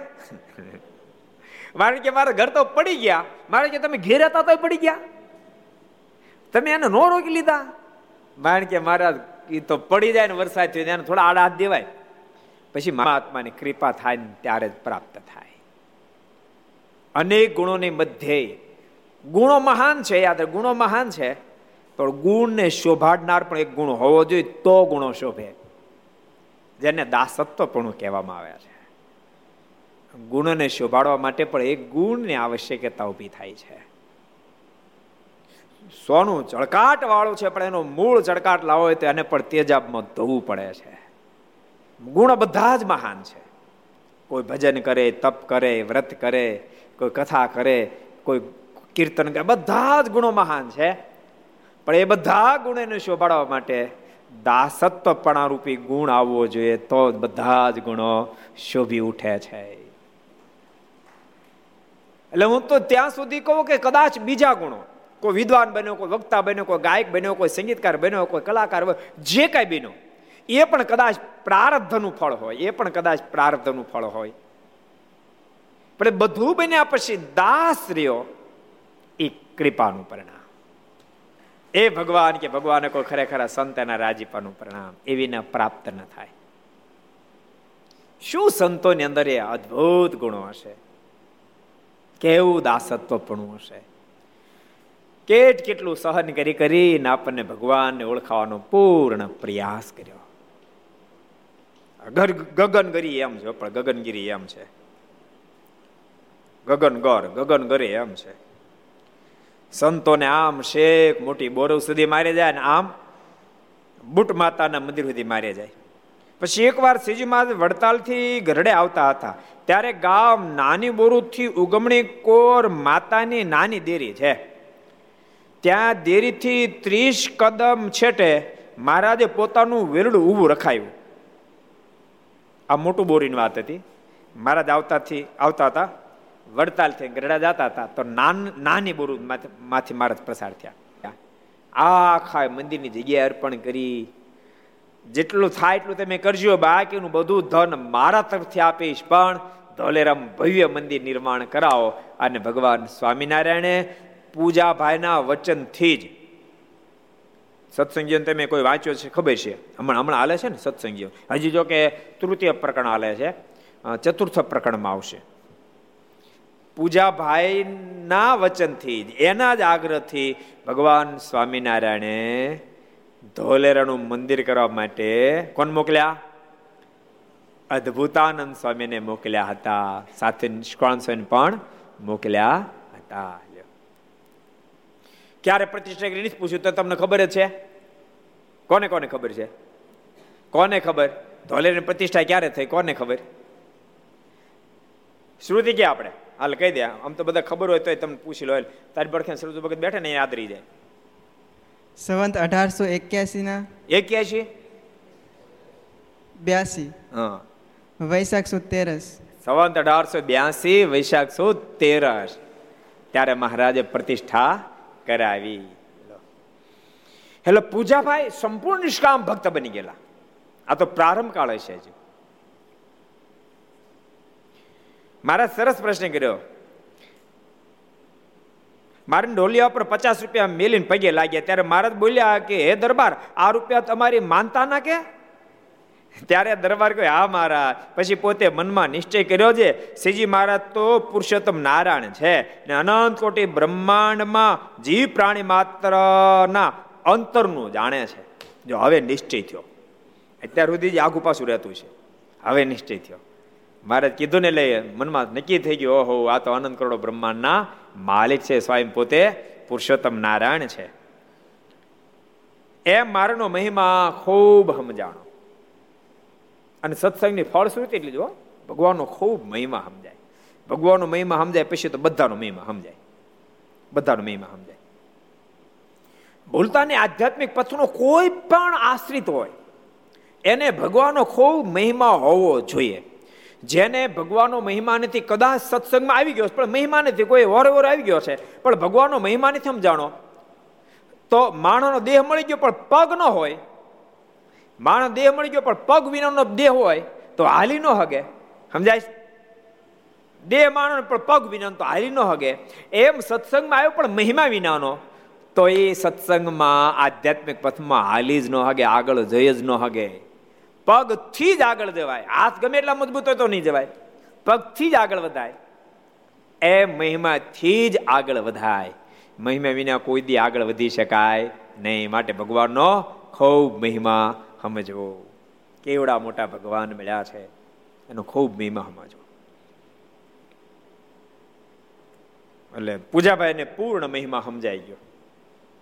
એ એક બીજો પ્રસંગ વાંચ લે ધોલેરામાં એક સમયને વિશે નિષ્કળાન સ્વામી મંદિરમાં આરસનું કામ કરાવતા હતા. નિષ્કળાન સ્વામી ધોલેરામ મંદિરમાં આરસનું કામ કરાવતા એ એક ધોલેરામ બીજો પ્રસંગ કહી દઉં, સરસ. મુક્તાન સ્વામી ફેરી ધોલેરા પધારેલા. આ આ સંતો માટે ખાસ ઉપયોગી પ્રસંગ છે. સ્વામી ધોલેરા પધારેલા અને ધર્મશાળા સમય ઉતારો હતો, તો ગામમાં તે શેઠ, આમ જૈન હતા, એ દર્શન કરવા આવ્યા. અને સ્વામીને પગે લાગેલા, સ્વામી બેહાર્યા. અને સ્વામીને કહે છે કે, સ્વામી, અમે તો વાણિયા છીએ અને જૈન ધર્મ પાળે સ્વામી કે, બહુ સારું, બહુ સરસ. તમારા પૂજ્યોની લોકો આવે છે નહીં આવતા? તમારા સાધુ સંતો આવે છે? તો કે આવે છે. તો ખૂબ સેવા કરજો. એને ખૂબ રાજી કરજો અને એને વસ્ત્રદાન કરજો. એ વોરવા માટે આવે ત્યારે એને સારું સારું ભોજન અર્પણ કરજો. સાથે નાની બોરુથી ઉગમણી કરે માતાની નાની ડેરી છે. તે ડેરીથી ત્રીસ કદમ દૂર છેટે પોતાનું વેલડું મારે ઊભું રાખ્યું. તે વખતે નાની બોરુના હરિજનો મારને દર્શને આવ્યા. તેમાં શેઠ દેવચંદ તથા હીરો સોની તથા ચીકો પંડ્યો. એ ત્રણેય મળીને મહારાજ આગળ સંતના દુઃખની વાત કહી. ત્રણ ભક્તો મહારાજ પાસે નાની બુરુ આવ્યા. શેઠ દેવચંદ હીરો સોની અને ચીકો પંડ્યો. સંતોના દુઃખની વાત કરી અને રડી પડ્યા તને મહારાજ, અમારેથી સંતોનું દુઃખ જોયું જાતું નથી. આ ગગનગર સંતો આવતાને પુષ્યવત માર મારે. સંતોને માર ખાય, લોહલુહાણ થઈને અમારી નાની બુરું આવે. અમારથી જોઈ નથી શકાતું, પણ અમારી મજબૂરી એ છે, અમારું ચાલતું નથી. કારણ કે ગગનગરને ગગનગરને બાપુભાઈનો સપોર્ટ છે, ગામધણીનો સપોર્ટ છે. સંતો બિચાર નિર્દોષ હોય, બબે ત્રણ ત્રણ દિવસના ઉપવાસો હોય. બબે ત્રણ ત્રણ દાડાને સંતોનો ઉપવાસ હોય. અને સંતોને મારી મારી લોહી લુહાન કરી નાખે છે. મારે જ અમારથી દેખ્યું જાતું નથી, પણ અમારું હાલતું નથી. કારણ કે ત્રણેય કેવા, એક વાણિયા, બીજા સોની, ત્રીજા બ્રાહ્મણ. આ ત્રણેય જ્ઞાતિ કેવી કહેવાય? ફુવાળી જ્ઞાતિ કહેવાય. એ વ્યવહારમાં હાલે, પણ મારપીટમાં ન હાલે. ત્રણેય હુવાળી જ્ઞાતિ, જો કે એક પ્રસંગ છે, હુવાળી જ્ઞાતિ ક્યારેક કામ કરી જાય. નાગનેશનો પ્રસંગ તમે સાંભળ્યો નાગનેશ. નાગને સંતો પધારેલા. અને ત્યાંય પણ દ્વેષીલ અમલદારો હતા. અને બહુ દ્વેષ સંતો સાથે. ભગવાન સ્વામિનારાયણ સાથે ખૂબ દ્વેષ. સંતો સ્નાન કરવા જાય ને, તો કુલટા નારીને મોકલે. પાછા બહુ સરસ બોલ્યા. દરબાર, અમે તમને કેટલી તાણી કરી. તો તમે વડતાલ ન આવ્યા. વડતાલ આવ્યા તો કેટલા બધા સંતો ભક્તો આવ્યા હતા. અને દરબાર એમાં એવા કેટલા હરિભક્તો હતા, કેટલા એવા સંતો હતા જેના દર્શન માત્રથી જીવાત્માનો મોક્ષ થઈ જાય. મારે કેટલું પાંચસો રૂપિયા આપી. જાઓ એ બધા સંતો હરિભક્તો બધાને દર્શન કરી આવો. બધાને કરી આવો. કારણ કે મારા એ બધાને હવે ક્યાંથી દર્શન થાય? અમારી ભૂલ થઈ ગઈ. એ ભૂલને માચા ખાચા સુધારી. અહીં સરદારમાં ઉત્સવ થતો હતો. અને મારા સમાચાર મોકલ્યા. માચા ખાચા હાલતા થયા. એ વખતે એના બધા સંબંધી બધાએ કીધું કે બસો વીઘાનો કપાસ ઊભો ઠેકાણે પાડતા જાઓ. તે બે ચાર ગામમાં ફરી ગોવાળિયા બધાને કહી દીધું કે મારા ખેતરમાં તમારી ગાયો, ભેંસો, ઘેટા, બકરા બધું ભેળવી દો. બે દાડે બધો કપાસ ખવડાવી દીધો. પોપડાતા કાંઈ ન રહેવા દીધું.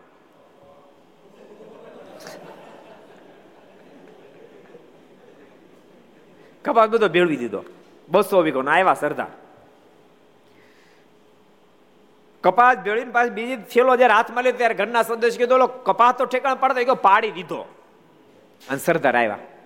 પણ બસો વીઘાનો કપાસ ભગવાનના વચનને ભગવાન રાજી કરવામાં ઠેકાણે પાડી દે, એને ઠાકોરજી પડવા દે ઠેકાણે કોઈ દે કપાસ?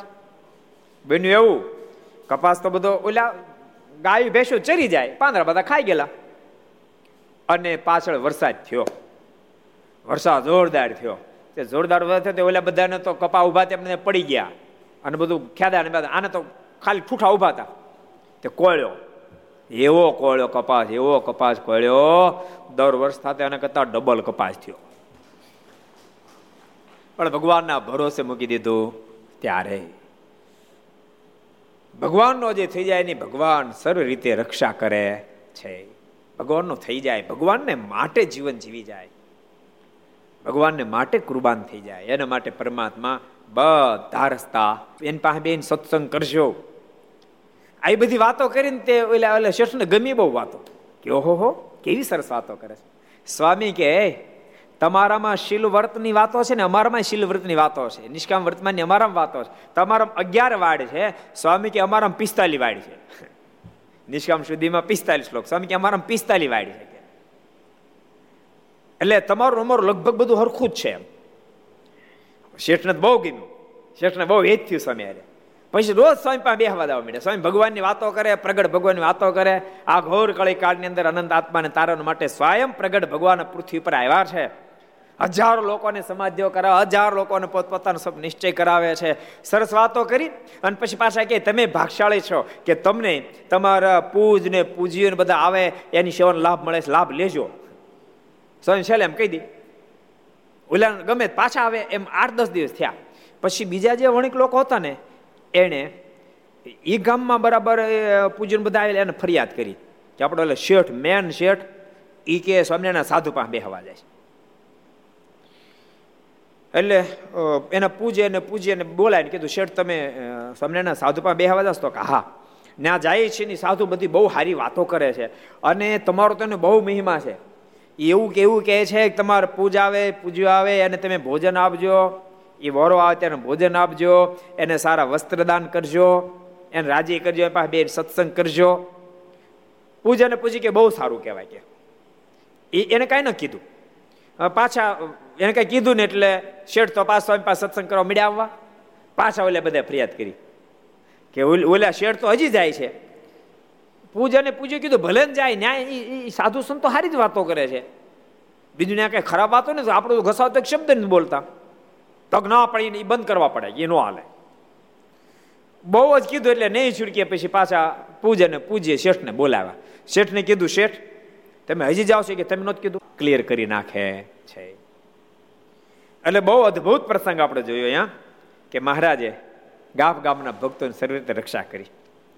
એક નવો પ્રસંગ. એકવાર સદગુરુ ગોપાળન સ્વામી ગઢડેથી બોટાદ ગયા ને ત્યાંથી ભીમનાથ ગયા અને ત્યાં મહાદેવજીના દર્શન કર્યા. તે સમયે ત્યાંના મહંતે સ્વામી વગેરે ત્રીસ સાધુ હતા, તે સારું ત્રીસ શેર લોટ સદાવતમાંથી આપ્યો. મહંતજીએ સદાવતમાં એક એક સંતોને એક એક શેર, એટલે ત્રીસ શેર લોટ આપ્યો. ત્રીસ શેર એટલે કેટલો થાય છે ભગત? ત્રીસ શેર, હે? હા, બરાબર. પંદર કિલો લોટ આપ્યો. તે લેવરાવીને સ્વામી ગામ જિંદર પધાર્યા ને ત્યાંના મંદિરમાં ઉતર્યા. તે વખતે દરબાર ખોડા પર આવીને પગે લાગ્યા રસોઈ કરવાનું પૂછ્યું. ખોડાભાઈ બહુ હારારી ભગત હતા. સ્વામી આવ્યા, સદગુરુ ગોપાળન સ્વામી, બીજા સંતો એટલે તરત આવ્યા. સ્વામીના દર્શન કર્યા, દંડ પ્રણામ કરીને કીધું સ્વામી, સીધું પાણી આવી ગયું છે? પૂછ્યું. ત્યારે સ્વામી કે, અમે ભીમનાથથી લોટ તો લેતા આવ્યા છીએ અને દાળ હોય તો લાવો. સ્વામી કે, લોટ તો આવી ગયો દાળ લે, હોય તો લેતા આવો ઘેરેથી. તે ખોડાભાઈ વ્યવહારે જરા દુર્બળ હતા, તેથી ઘરમાં તેટલી દાળ નહોતી. વ્યવહારે ગરીબ હતા હાવ. ત્રીસ સંતો પાછા. ત્રીસ સંતોને દાળ થાય એટલી દાળ ઘરમાં હતી નહીં. મહિમા ખૂબ હતો પણ. ઘરમાં દાળ નહોતી, પણ મહિમા હતો તો દાળ આવી. શબ્દ સમજો ઘરમાં દાળ નહોતી, પણ મહિમા હતો, દાળ આવી. ઘરમાં દાળ હોત, પણ મહિમા નહોતો, દાળ ન આવત સમજાય તમને? ઘરમાં હોત, પણ મહિમા નહોતો, ન આવત ઘરમાં નહોતી, પણ મહિમા હતો તો આવી. મહિમા હોય તો બધું જ થઈ જાય. સમજણું? કાંઈ બાકી ન રહે. અને આધ્યાત્મિક પથ તો આખો મહિમાથી સભર ભરેલો પથ છે. જેના જન્મથી ભગવાન, ભગવાનના સંતો, ભક્તો આચાર્ય બધાનો મહિમા જતો રહે. મંદિરોનો, શાસ્ત્રોનો, એના જન્મ કાંઈ ન રહે, કશું જ ન રહે. જેના જન્મ મહિમા હોય, એના જન્મ નહીં હોય તો આવશે. બધા જ ગુણો આવશે. બધા જ ગુણ આવશે. અને કુલટાનારી પાછળ દોડે, સંતો બિચારા તેથી ભાગે, પડતા આખડતા કોઈને અડી જાય, સંતોનો ઉપવાસ કરવા પડે. આવું હાથ આઠ ફેરી થયું. પછી સંતો માણેક શેઠ હતા ત્યાં. થોડા ગુણ બુદ્ધિવાળા, થોડા થોડા હરિભગત પણ થયેલા. એને વાત કરી કે આ ગામમાં ઓલી નારી બહુ અમને હેરાન કરે છે. અને મેં સાંભળ્યું છે કે અમલદારો એને ચડાવી છે. એટલે એમાં કોઈનું હાલે એમ નથી. માણેક શેઠ હતા વાણિયા, પણ શુરવીર, આપણે રસિકભાઈ જેવા છે. શુરવીર એને કીધું, તમે ચિંતા નહીં કરતા એ હું હરખું કરી નાખાય કે. અને માણેક શેઠ જ્યાં સંતો નાવા જતા હતા ત્યાં થોડાક જાડા હતા જાડામાં સંતાણા. અને સંતો નાવા ઉલટી તો રેડી જતી એ કુલટા નારી પાછળ દોડતી દોડતી સંતો ભાગ્યા. અને માણેક શેઠે પાછળ જઈ અને ખાડો લઈને બે ચાર ઉપાડીને જગ્યા લીધી નભાઈ સંતો ડરાય અને અમલદારો દૂર ઊભા બધા હસતા હતા. માણેક શેઠ એની પાસે ગયા. માણેક શેઠને કે બધા તમારા ધંધા છે. તમે ભલે દૂર ઊભા આવો છો પણ ધંધા તમારા છે, મને ખબર પડે છે. તમે જ આ કુલટા નારીને મોકલો છો. સાનમાના સીધા થઈ જાઓ. ને તો હું વઢવાણ જે તમારી વિરુદ્ધમાં ફરિયાદ કરવાનો છું. ત્યાં તો અમલદારો હાથ ચડી ગયા, નહીં નહીં નહીં નહીં, માણેક શેઠ, તમે ફરિયાદ નહીં કરતા. નેત્ર અમને અમલદારી પદમાંથી હટાવી નાખશે. કુલટા નારી તારે શું કરવાનું? કાલથી પાછળ દોડ. તો નહીં નહીં નહીં નહીં, હવે તો કોઈ દી ન દોડો. અને માણેક શેઠે ઉપાયથી બધી ટળાવી. એ શેઠ શરીર હતા. આ દેવચંદ શેઠ એવા શરીર નહોતા. નાની બોરુના દેવચંદ દેવ, દેવચંદ શેઠ, બીજા હીરો સ્વાની ત્રીજા, ત્રીજું નામ યાદ રહ્યું? શીખો? પંડ્યા. આ ત્રણે બિચારા ભોળા ભલા હતા. એટલે મહારાજ પાસે રડી પડ્યા, મારા સંતોનું દુઃખ અમારીથી જોયું જાતું. નથી. અને કૃપાનાથ સંતોનું બહુ જ હેરાન ગગનગર કરે છે.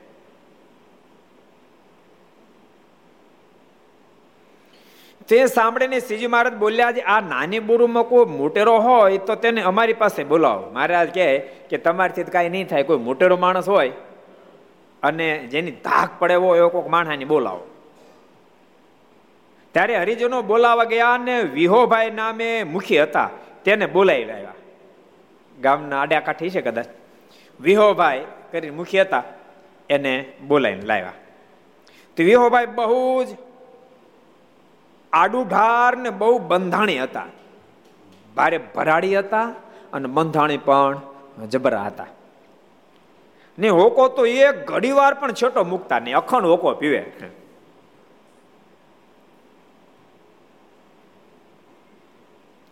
તો પણ પોતે જાણ્યું છે સ્વામિનારાયણની પાસે હોકો લઈને ન જવાય, તેથી દેરી પાસે પીપર હતી, ત્યાં હોકો મૂકીને પોતે મહારાજ પાસે આવીને પગે લાગ્યા. જો હોકો પીતા પેટલી એની મુમુક્ષતા કે ભગવાન, સ્વામિનારાયણની પાસે હોકો લઈને જવાય? નહીં મેં ફરી કદાચ ઘર સભામાં કીધું હતું હાટે ન માળિયાની વાત કરી હતી. રામો હાટે તો રામો હાટે. સદગુરુ ગુણાતીતાન સ્વામી જયારે હાટીને માળિયા ગયા, એ વખતે પધરામણી કરવા જતા, બે પાંચ દસ હરિભક્તો હાર્યા હતા. રામો હાટી એક દુકાન ઓટે બેઠો બેઠો બીડી પીતો હતો. અને સંત સ્વામી પૂછ્યું એટલે ભક્તો, આ કોણ છે ઓલો બીડી પીવો? અરે સ્વામી આવે તો ગામનો ઉતાર છે હાવ કે એમ વાતો કરે, ત્યાં સ્વામીને આવતા જોઈ ગયા, એટલે તરત જ રામા હાટી બીડીને હંગરી દીધી ઊભો થઈ ગયો. અને બીડી હંગરી, સ્વામીને આગળ હાથ ઊભો રહ્યો. મારા પર કૃપા કરજો. એટલે સ્વામી સમજી ગયા, ભલે બીડી પીવે છે, પણ છે મુમુક્ષ. અને સમય એવો અદભુત ઉપદેશ આપ્યો. આ માણાનો દેહ જે મળ્યો છે તો ભગવાન ભજવા હાટું મળ્યો છે. આ બીડીઓ પી પીને જિંદગી પૂરી કરવા હાટું નથી મળ્યો. અને બીડીને આપે હું પીવાને તમે તો વાત કરી એટલે જાય છે. અને ન્યા સરસ વાતો કરે છે કે. એ સ્વામી વાતો કરે છે કે, તમે ઘડી સાંભળો ને અમને સાંભળે જ રાખીએ સાંભળે જ રાખીએ સાંભળે એવી વાતો કરે છે કે. બહુ સારી વાતો કરે છે.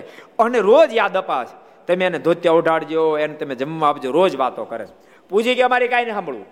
તમારે કાલે નથી જવાનું. તક પણ નહીં, વાતો સારી કરે છે. તો કે નહીં, કહું છું ને જવાનું. એ કે ના, જવું તો પડશે કે. કીધું ને જવાનું. ત્યારે શેઠ કે, પણ જવું તો પડશે. વાતો એવી કરે છે ગયા વિના છૂટક્યો નથી. જવું તો પડશે કે. પછી કે નથી જવાનું. ક્યાં જવાનું? કાંઈ રહો બે માં એક જગ્યાએ જાઓ, બે જગ્યાએ નહીં. તો સાંભળો. ત્યાં તો પ્રગટ ભગવાનની વાતો થાય છે કે. અને પ્રગટ ભગવાનને મળેલા સાધુ છે બધા આવો મોકો ક્યાં મળે? તો હવે અહીં નહીં આવું કે. અને સીધા સ્વયંપા આવ્યા. સ્વામી કહે છે, બાંધો કંઠી. અને સ્વયંપા કંઠી બંધાવી અને ખરેખર હરિભગત એકાંતિક સ્થિતિને ભગત પામી એવા મોટા શેઠ થયા એટલે સંતો આપણે આ શીખવાનું. ગામડે જાય, ક્યારેય જિંદગીમાં કોઈનું ઘસાતું નહીં. જો બધાને પોતાના ઈષ્ટદેવ વાલા હોય, બધાને પોતાના ગુરુજન સાથે લગાવ હોય જ. આપણે શું કામ એનું ઘસાતું બોલવું? એમ આપણને શું મળવાનું? અને હું તમને એમ કહું કે આપણી પાસે સત્સંગ કરે, એની પાસે સત્સંગ કરે એમાં વાંધો શું છે આપણને? આપણને વાંધો શું છે? આપણને ક્યાં નુકસાની કાંઈ છે? અને યાદ રાખજો, જેટલા પોઝિટિવ ચાલશું, કઈ એવું છે આપણને માને તો જ કલ્યાણ થાય. કઈ એવું છે? ગમે હારા સાધુ માનતા ભગવાનનું ભજન કરે ભગવાન આજ્ઞા પડે કલ્યાણ તો થવાનું છે. શું કામ આપણે મનાઈ કરવાની? શું કામ મનાઈ કરી કે તું ન્યા નહીં જાતો ને અહીં જ આવજે. એવી એવી એવી એવી એવી ટૂંકી વિચારધારા કોઈ દી જિંદગીમાં રાખવી નહીં. કેવું થાય ખબર છે? મુમુક્ષનું કલ્યાણના માધ્યમમાં સાધુ બહુ જ પ્રધાન છે. સાધુના માધ્યમથી જીવાત્મા પરમાત્મા સુધી પહોંચે છે. આ સાધુ પાસે જાય ત્યારે એમ કે ઓલા સાધુ પાસે તું નહીં જતો. એ સાધુ પાસે જાય તેમ કીધું, ઓલા સાધુ પાસે નહીં જતો. મહારાજે જ્યાં જ્યાં વાત મહિમાની લખી, એટલી બધી મજબૂતાઈથી વાત લખી. મહારાજ કે કામાદિક શત્રુ ટાળવા માટે સાધનો આમ આમ આમ બતાવ્યા. પણ મારે યથાર્થ મહિમા સમજાઈ જાય, તો મૂળમાંથી કામાદિક શત્રુ ટળી જાય. કેવી વાત કેટલા વચરામતમાં કોણ કહે છે? લો, કેટલા વચરામતમાં કીધું છે? કયો રેવી લોયાનું પહેલું. લોયાના પહેલા વચનામૃતમાં ભગવાન સ્વામિનારાયણ વાત બતાવી. એટલે મહિમા આ બેજ જ આખો. યાદ રાખો આધ્યાત્મિક પથનો બેજ જ મહિમા છે. બેજ જ મહિમા છે. હવે બેજ વિનાની બિલ્ડિંગ બનાવો તમે જાઓ. પાયા વગરનું ઘર બનાવો જાઓ.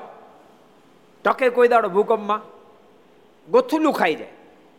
એમ મહિમાના બેજ વિના કદાચ રોજ મંદિરે આવીએ, કદાચ પૂજા કરવા માંડીએ, પણ મહિમા ન હોય, તો દેશકાળમાં મંદિરે ન રહે ને પૂજાએ ન રહે ને કાંઈ ન રહે કશું જ રહેવા ન પામે. કદાચ મહિમા છે, પણ દેશકાળે કરી ન પૂજા કરી શકતો, બની શકે. બની શકે એ તો, સંતો આપણને ખબર નથી. બિચારા ગ્રહસ્થ અમુક કેવું હોય, સુર જેવા શહેરમાં રહેતા હોય. હવે અહીંથી હીરા ઘસવા ગયો, શીખવા ગયો. કોકને ત્યાં રહેતો હોય. તો બની શકે કે એને પૂજા કરવી છે, પણ નાહવું ક્યાં?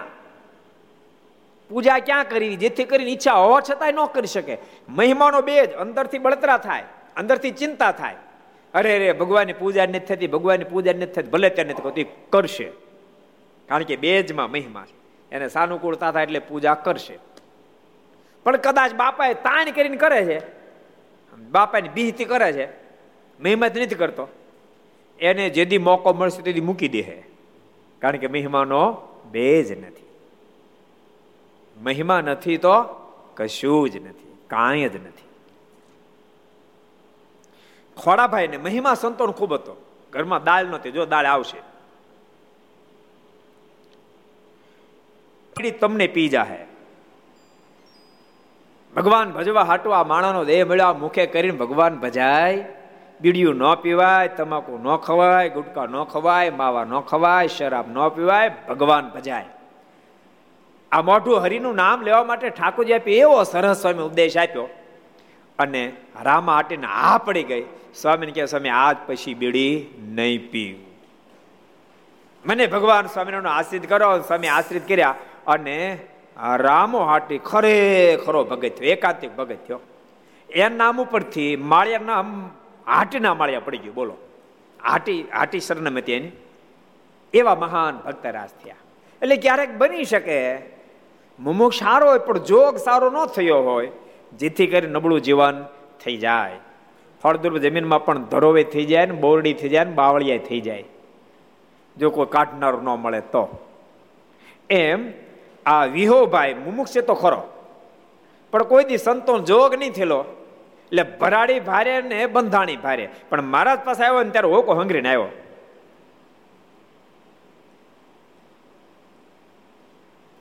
તે વખતે મહારાજ શેરડીના માંદળિયા જમતા હતા. મારે શેરડીના માંદળિયા જમતા હતા. તે માંદળિયા પોતાના આગળ રૂમાલમાં હતા. મારી પાસે રૂમાલમાં માંદળિયા હતા. તેમાંથી જમણે હાથે મુઠ્ઠી ભરીને ડાબા હાથમાં રાખી, જમણે હાથે મુઠ્ઠી ભરે ડાબા હાથમાં નાખે. તેમાંથી જમણે હાથે લઈને મુખમાં મૂકે. એમાંથી એક એક માંદળ મારા મુખમાં મૂકતા જાય માંદળિયા જમતા જાય. એ કેવો લાભ મળ્યો છે. એ સમયના ભક્તોને, સંતોને કહો. એ દર્શનનો લાભ. આપણે ત્યારે તો થાળ ઠાકોરજીનું કરવાનો ઠાકોરજી ધરાવવાનો, જમો થાળ જીવન જાવવારી બોલવાનો અને સંકલ્પ કરવાનો. જો કે કોઈ ભાગશાળી આત્મા હોય તો ક્યારેક ઠાકોરજીમાં પણ ક્યારેક જમે. આને તો લાઈવ દર્શન સીધા. મારા શેરડી જમે. લાઈવ દર્શન. આમાં નથી લખ્યું, પણ એવું જો એવું આપણે વાતાવરણ ઊભું થાય, તો મુમુક્ષ કોઈ સાધુ પાસે નહીં જાય. અને કોઈ સાધુ પાસે નહીં જાય કલ્યાણ ક્યાં કલ્યાણ માર્ગ ક્યાં બિચારો હાલશે. કોજી? એટલે મુમુક્ષ બિચાર જ્યાં સારું લાગે જ્યાં એનું હૃદય ટાઢું થાય, એને ભલે સત્સંગ કરે. આપણને હું વાંધો છું? આપણી ફરજ તો કેટલી? મુમુક્ષ આવડે પાવે ને ભગવાનની બે વાતો કરવી. એને ભગવાનમાં હેત થાય, ભગવાનની આજ્ઞા પડવાનું બળ મળે. એ આપણી ફરજ. એ ફરજ આપણે બજાવી રાખવી. મને ઘણા બધા ઘણા બધા ફોન આવ્યા. મને કહે સ્વામી, તમે કેમ ટકે સત્સંગ બહુ સાચી વાત કરી કે એમાં. ક્લિપ જે બહાર બહાર એ કે હાથ આડતી જે બોલી મૂકો કેમ ટકે સત્સંગ? એ કે, બહુ સાચી વાત કરી કે તમે જે કીધું છે એવું અમે અનુભવીએ છીએ. એવા ઘણા બધા લોકોને મેં જોયા કે પોતાને સારો સત્સંગ હોય, પણ એને સાધુન મહિમા ન હોય તો છોકરાને કાંઈ ન હોય. એ સાંભળ્યા પછી અમે તો નક્કી કરી નાખ્યું નહીં, આપણે તો બહુ જ સાધુ આરે જોડાઈને રહેવું સાધુ સાથે બેન સત્સંગ કરવો. કારણ કે એમ ઈચ્છે છે કે અમને સત્સંગ રે મારા છોકરાને એના છોકરાને રહે. કારણ કે આ ઘોર કળીકાળમાં એક સત્સંગ જ સત્સંગ જ છોકરામાં સત્સ, સંસ્કાર ટકાવે એમ છે. બાકી જો સાધુનો જોગ ન રહે તો અમારી કેપેસિટી નથી કે અમારા છોકરામાં અમે સંસ્કાર ટકાવી શકીએ કે. માટે અમને બહુ જ ગમ્યું કે. અમે તો નીકી ગીરીને એક છોકરાને ત્રણ ત્રણ ફેરી સાંભળે, સાંભળો કે. આમ જ કરવાનું છે કે આપણે આમ જ કરવાનું છે. એક એક કાલ કાલ એના ઘણા બધા ફોન આવ્યા. એ કે એટલો બધો કેફ સડી ગયો છે કે? વાહ અદ્ભુત નામની ક્લિપ આવી કે વાહ અદ્ભુત. એટલો બધો કેફ સડી ગયો અમને? કે ઓહો, કેવા મહારાજ મળ્યા, કેવા મહારાજ મળ્યા કે. અને ભાઈ વ્યવહાર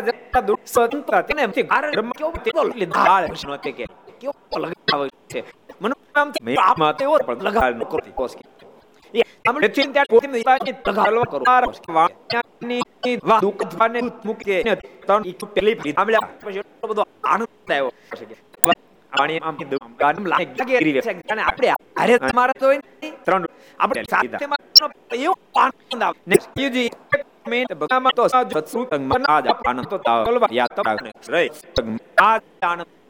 એક મહિના રૂપિયા ત્રણ પૂરા પાડી દેશ નો પૂરા પાડો તલવાર તમને રહી, પણ મને ત્રણ રૂપિયા આપો.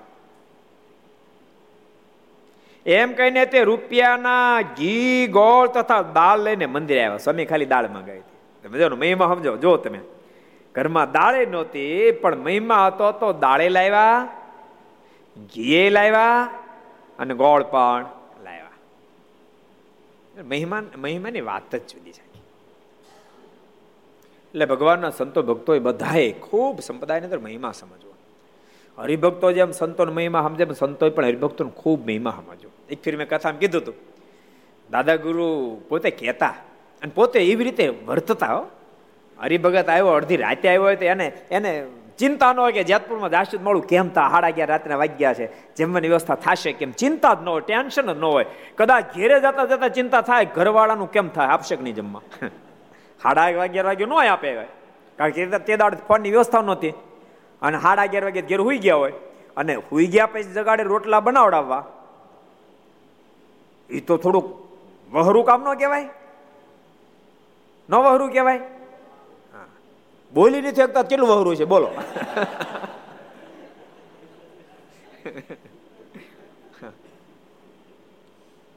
પણ જેતપુર કોઈ આવે?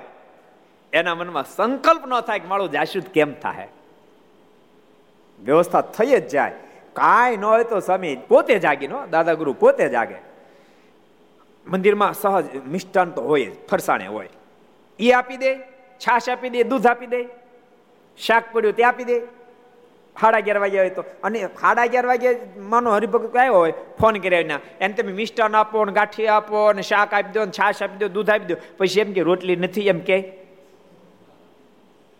એને એમ મનમાં થાય, મને રોટલી ન આપી. કારણ કે એ બી યાર એને એને આપી તો હોય ને ઠાકોરજી કે સાડા અગિયાર વાગ્યા.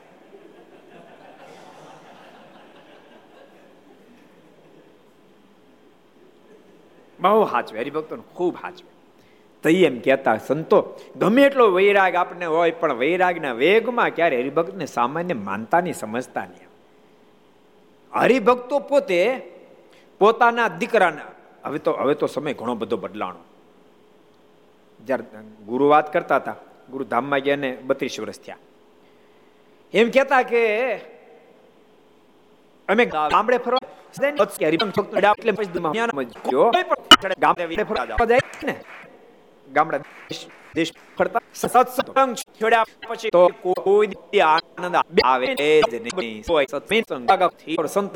આનંદ દેશમાં ફરવા આપણે ગામમાં આવવાના છે. તો બધા નો સરોગ પાવ કે તમે ગામ રોતા ગોટલી મેન છોપડ ફરતા તાવ બંધ તમે દી. ક્યાંક એક એક માધ્યમથી રોટલી છોપડ બંધ ના કરી તમે કોઈને સત્સંગ કરાવતા તાવ કારણ કે ભગવાન સત્લે તમે એક લગાવ જાઓ. પણ જીવાત્મા પણ ભગવાન સુધી પહોંચી પગી જાય. બસ એક લગા ઈદુ જીવાત્માથી ભગવાન કોરો ભગવાન ખૂબ પ્રેમ કરે. ભગવાન એ તો દૂધ જ્ઞાન પણ રેલે ખૂબ છે તો ત્યારે થાય થઈ તો વેલે શહેર રહેતા હોય ત્રણ તાળા વ્યાખ્યા ત્રણ જા બે લીટર દૂધ મંગાવો સીજ મારો થાપી ત્રણ જણા વચ્ચે બે લીટર દૂધ મંગાવી આવે આચાર્ય તો ભેંસ ભાવ સલેન ચાર લીટર દૂધ કરતી બધ આપણે હાથેથી હાથે એક લીટર નો વાપરે એ વાપુ દી પોતે તો હે જીવ પાછું કપાસી દે છે લાવવા એને આ નકી થઈ જાય હું ભગવાન એ બે કોઈ મહિનો અગાઉ રોટલી છોપડો બંધ કરી દે બોલો એક મહિનો અગાઉ રોટલી છોપડી જાય બંધ કરી ન્યા સુધી પગાર સંતો આવા ઈ આંતર રોટી પછી ફરે આવે. ઈ કરે. અને પોતાનો દીકરો નો. બહુ મોટો એ રાજ માગણી કરે. બાપા મને રૂપિયા વાપરા પ્રસપને પોતા કીધું છોકરા ના આજે પોતાનો દીકરો એ ફિર 100 રૂપિયા વપરાય આપે ત્રીજી કે પપ્પા મને બે નું કામ પે ચાલ. તો 100 રૂપિયા નો આપે. મંદિરમાં સંતાન કામ કોઈ લાવ ખાતા આવે. મંદિર આખી પૂરો એટલો થઈ ગયું તો કહેવાય આટલો ને કહેવાય તિષ્ઠા જો કે થઈ ચૂકી હતી. તમને કહું? એ તો હવે બધી બહુ આર્થિક સદ્ધરતા બધી આવી. બાકી વર્ષો પહેલા આર્થિક સદ્ધરતા એવી નહોતી. ગ્રસ્ત ભક્તોય પણ પહેલા કેવું કરે ખબર? ઓણ પ્લિન્થ કરે, પછી ત્રણ વર્ષ પછી દિવાલું કરે. પછી બે વર્ષ જાય ને ત્યારે સ્લેબ ભરે. પછી એક બે વર્ષ જાય ને પછી પ્લાસ્ટર મારે. લાદી તો પચીસ વર્ષે લગાડે. કેટલા વર્ષે લગાડે? પચીસ વર્ષે લાદી લગાવે. ખોટું કહું છું કે વલ્લભભાઈ? હે? એ તો હવે હવે ઠાકોરજી બધાની મહેરબાની કરી છે કે બધું કમ્પ્લીટ કલર એ બાકી ન રહેવો જોઈએ. બધું કમ્પ્લીટ પછી જ રહેવા જવું છે. સારી વાત છે. એમાં કાંઈ ઠાકોરજી આપ્યું તો એવી રીતે રહે છે, જેવો સમય. પણ એ સમયે આટલી આર્થિકતાની સદ્ધરતા નહોતી. મંદિરોમાં પણ ગાયરો જ હતી. ત્યારે જો સંતો સાથે હોય ને, તો મારા જમીન છોતા ફેંકી દે, એ છોતાને ઉઠાવી દે અને એને પરસેદીને રાખ્યા, બોલો, મારના ખાધેલા, એટલે મારે શેડી ખાધેનો છોતાના પણ દર્શન ત્યારે થાય બોલો. કેવા બધા ભાગશાળી કેવી ઓળખાણ થઈ છે મારે શેરડી જમતા હતા. આ વિહો ભગતે વિહો ભાઈ કેટલો ભાગશાળી. અબજો બ્રહ્માંડના માલિક, જ્ઞાનીઓ જ્ઞાનીઓ, યોગીઓ, જોગીઓ જતીઓ તૂટી જાય તો જેની ઝાંખી ન થાય, એ ભગવાન સામે બેઠા બેઠા શેરડી જમે વિહો ભાયાના દર્શન કરી ઓછો ભાગશો ભલે હોકો પીતો હતો શું કયો બ્રહ્મ સ્વામી? હે? આ કથામાં છે ને, કથામાં તમને કહું? આ કથામાં કથામાં મને એમ કે છાશ ત્રણ પ્રકારની આવે છે, પણ શ્રોતા હતા ત્રણ પ્રકારના આવે. છાશ ત્રણ પ્રકારની આવે. પોપડ હતા? આપુડી, બાપુડી ને જગુડી. કેટલા પ્રકારની આવે? કઈ કઈ?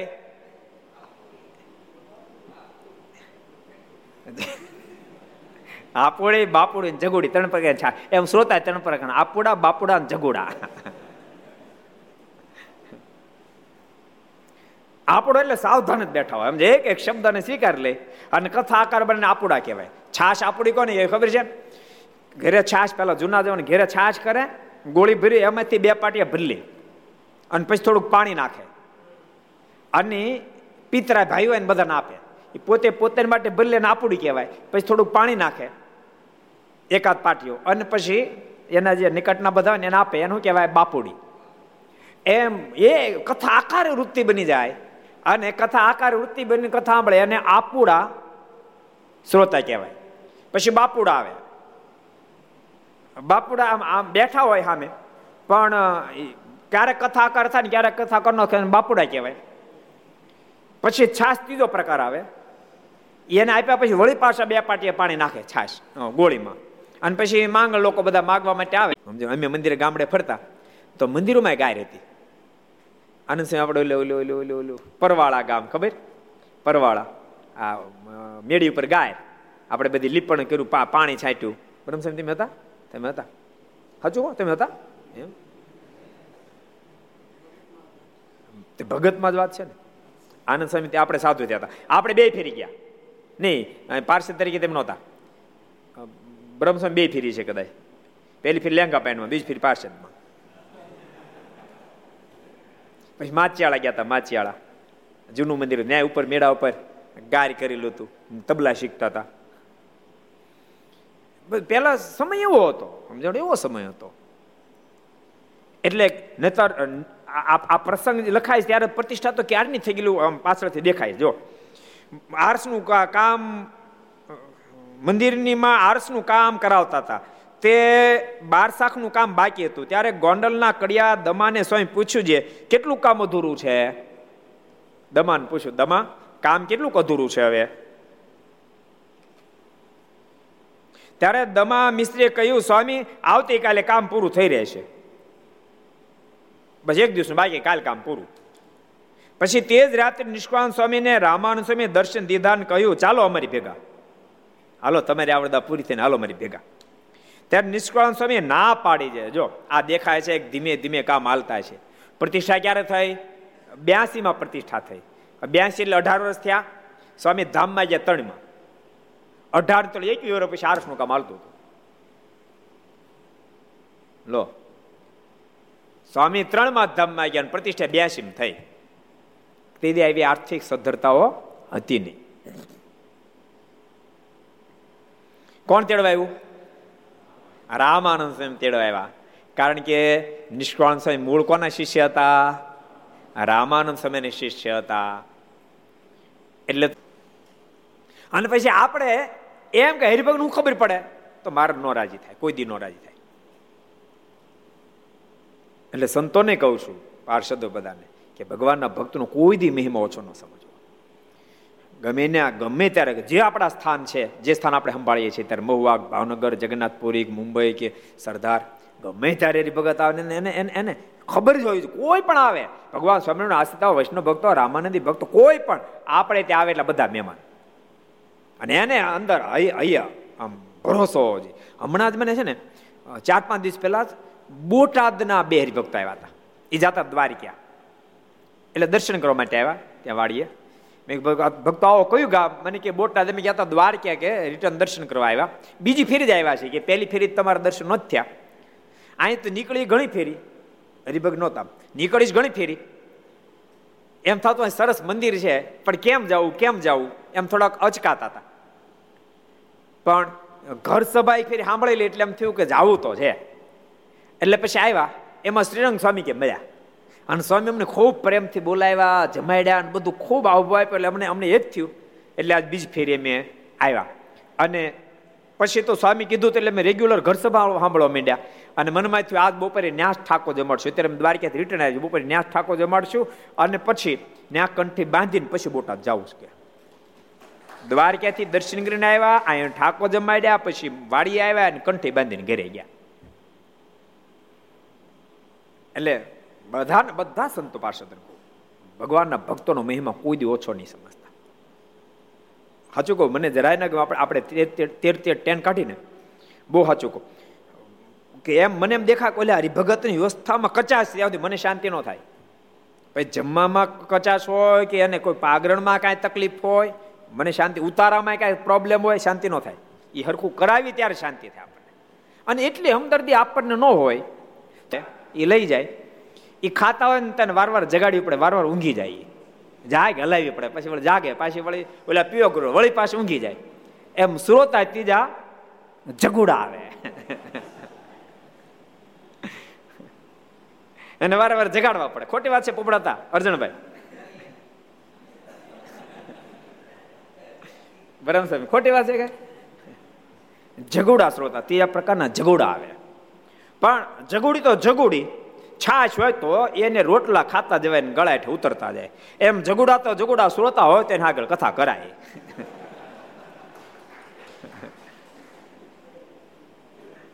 સગન હતા? તમારી બે બાજુ જગુડા શ્રોતા બેઠા. આ બાજુ બેઠા ને પાછળ બેઠા, બોલો.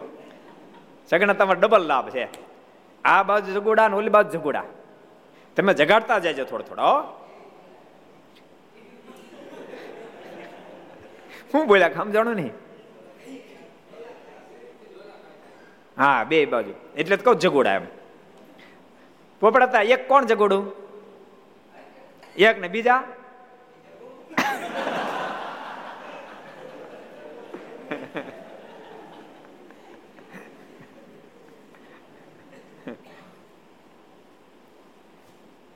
કેટલો બધો ભાગશાળી વિહો ભાઈ તમે કલ્પના તો કરો. અબજો બ્રહ્માંડો જેની દ્રષ્ટિમાં ન આવી, ભગવાન આજ ઈહાભાઈને સામે શેરડી ખાય.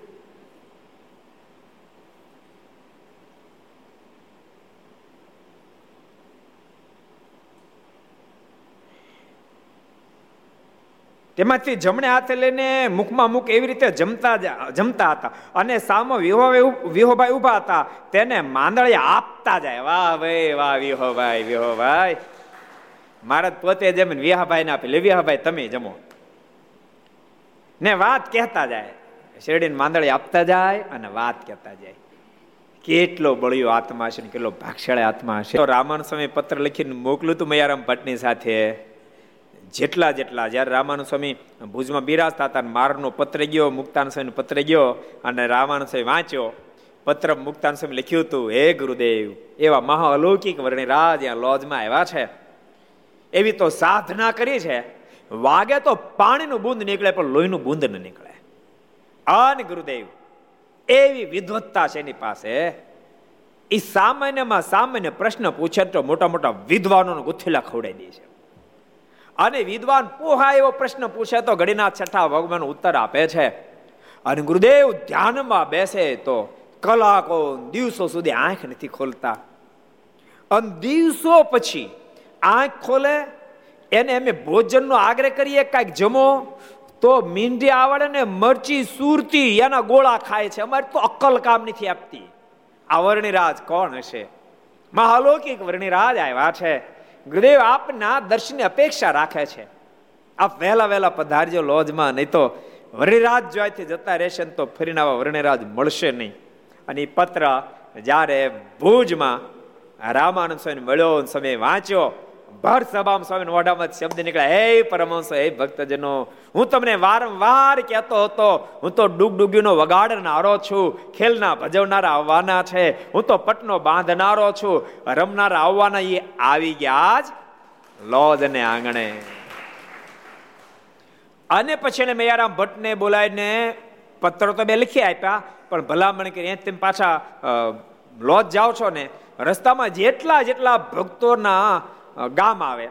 એ બધા મેં ભુજ બિર્યા છે એટલે ભુજ આવવાનું થાય. બધાને કહેજો કોઈ ભુજનો ધોકો ખાય. બધા લોજ જાય. અમારા દર્શન જેને જેને કરાય બધા વર્ણિ રાજના દર્શન કરવા માટે લોજ જાય પણ ધક્કો ન ખાય. એ સમાચાર નિષ્કળાન સ્વામીને પણ મયારામ ભટ્ટે આપ્યા હતા પણ નિષ્કળાન સ્વામીને તીધી વાત મનાણી નહીં. તો તો ખાલી બોલવાનું મહિમા મહિમાની વાત કરવાની. તો ન ઊભી રહે. એટલે સંતો બધાને કહું ખૂબ મહિમા સમજો. ગમે ત્યારે હરિભગત આવે ને. રાતના અગિયાર વાગે આવે તોય ભલે. હવે તો ફોનની વ્યવસ્થા થઈ ગઈ. ફોન કરીને પણ કદાચ ક્યારેક ન લાગ્યો. બેલેન્સ ખલાસ થઈ ગઈ.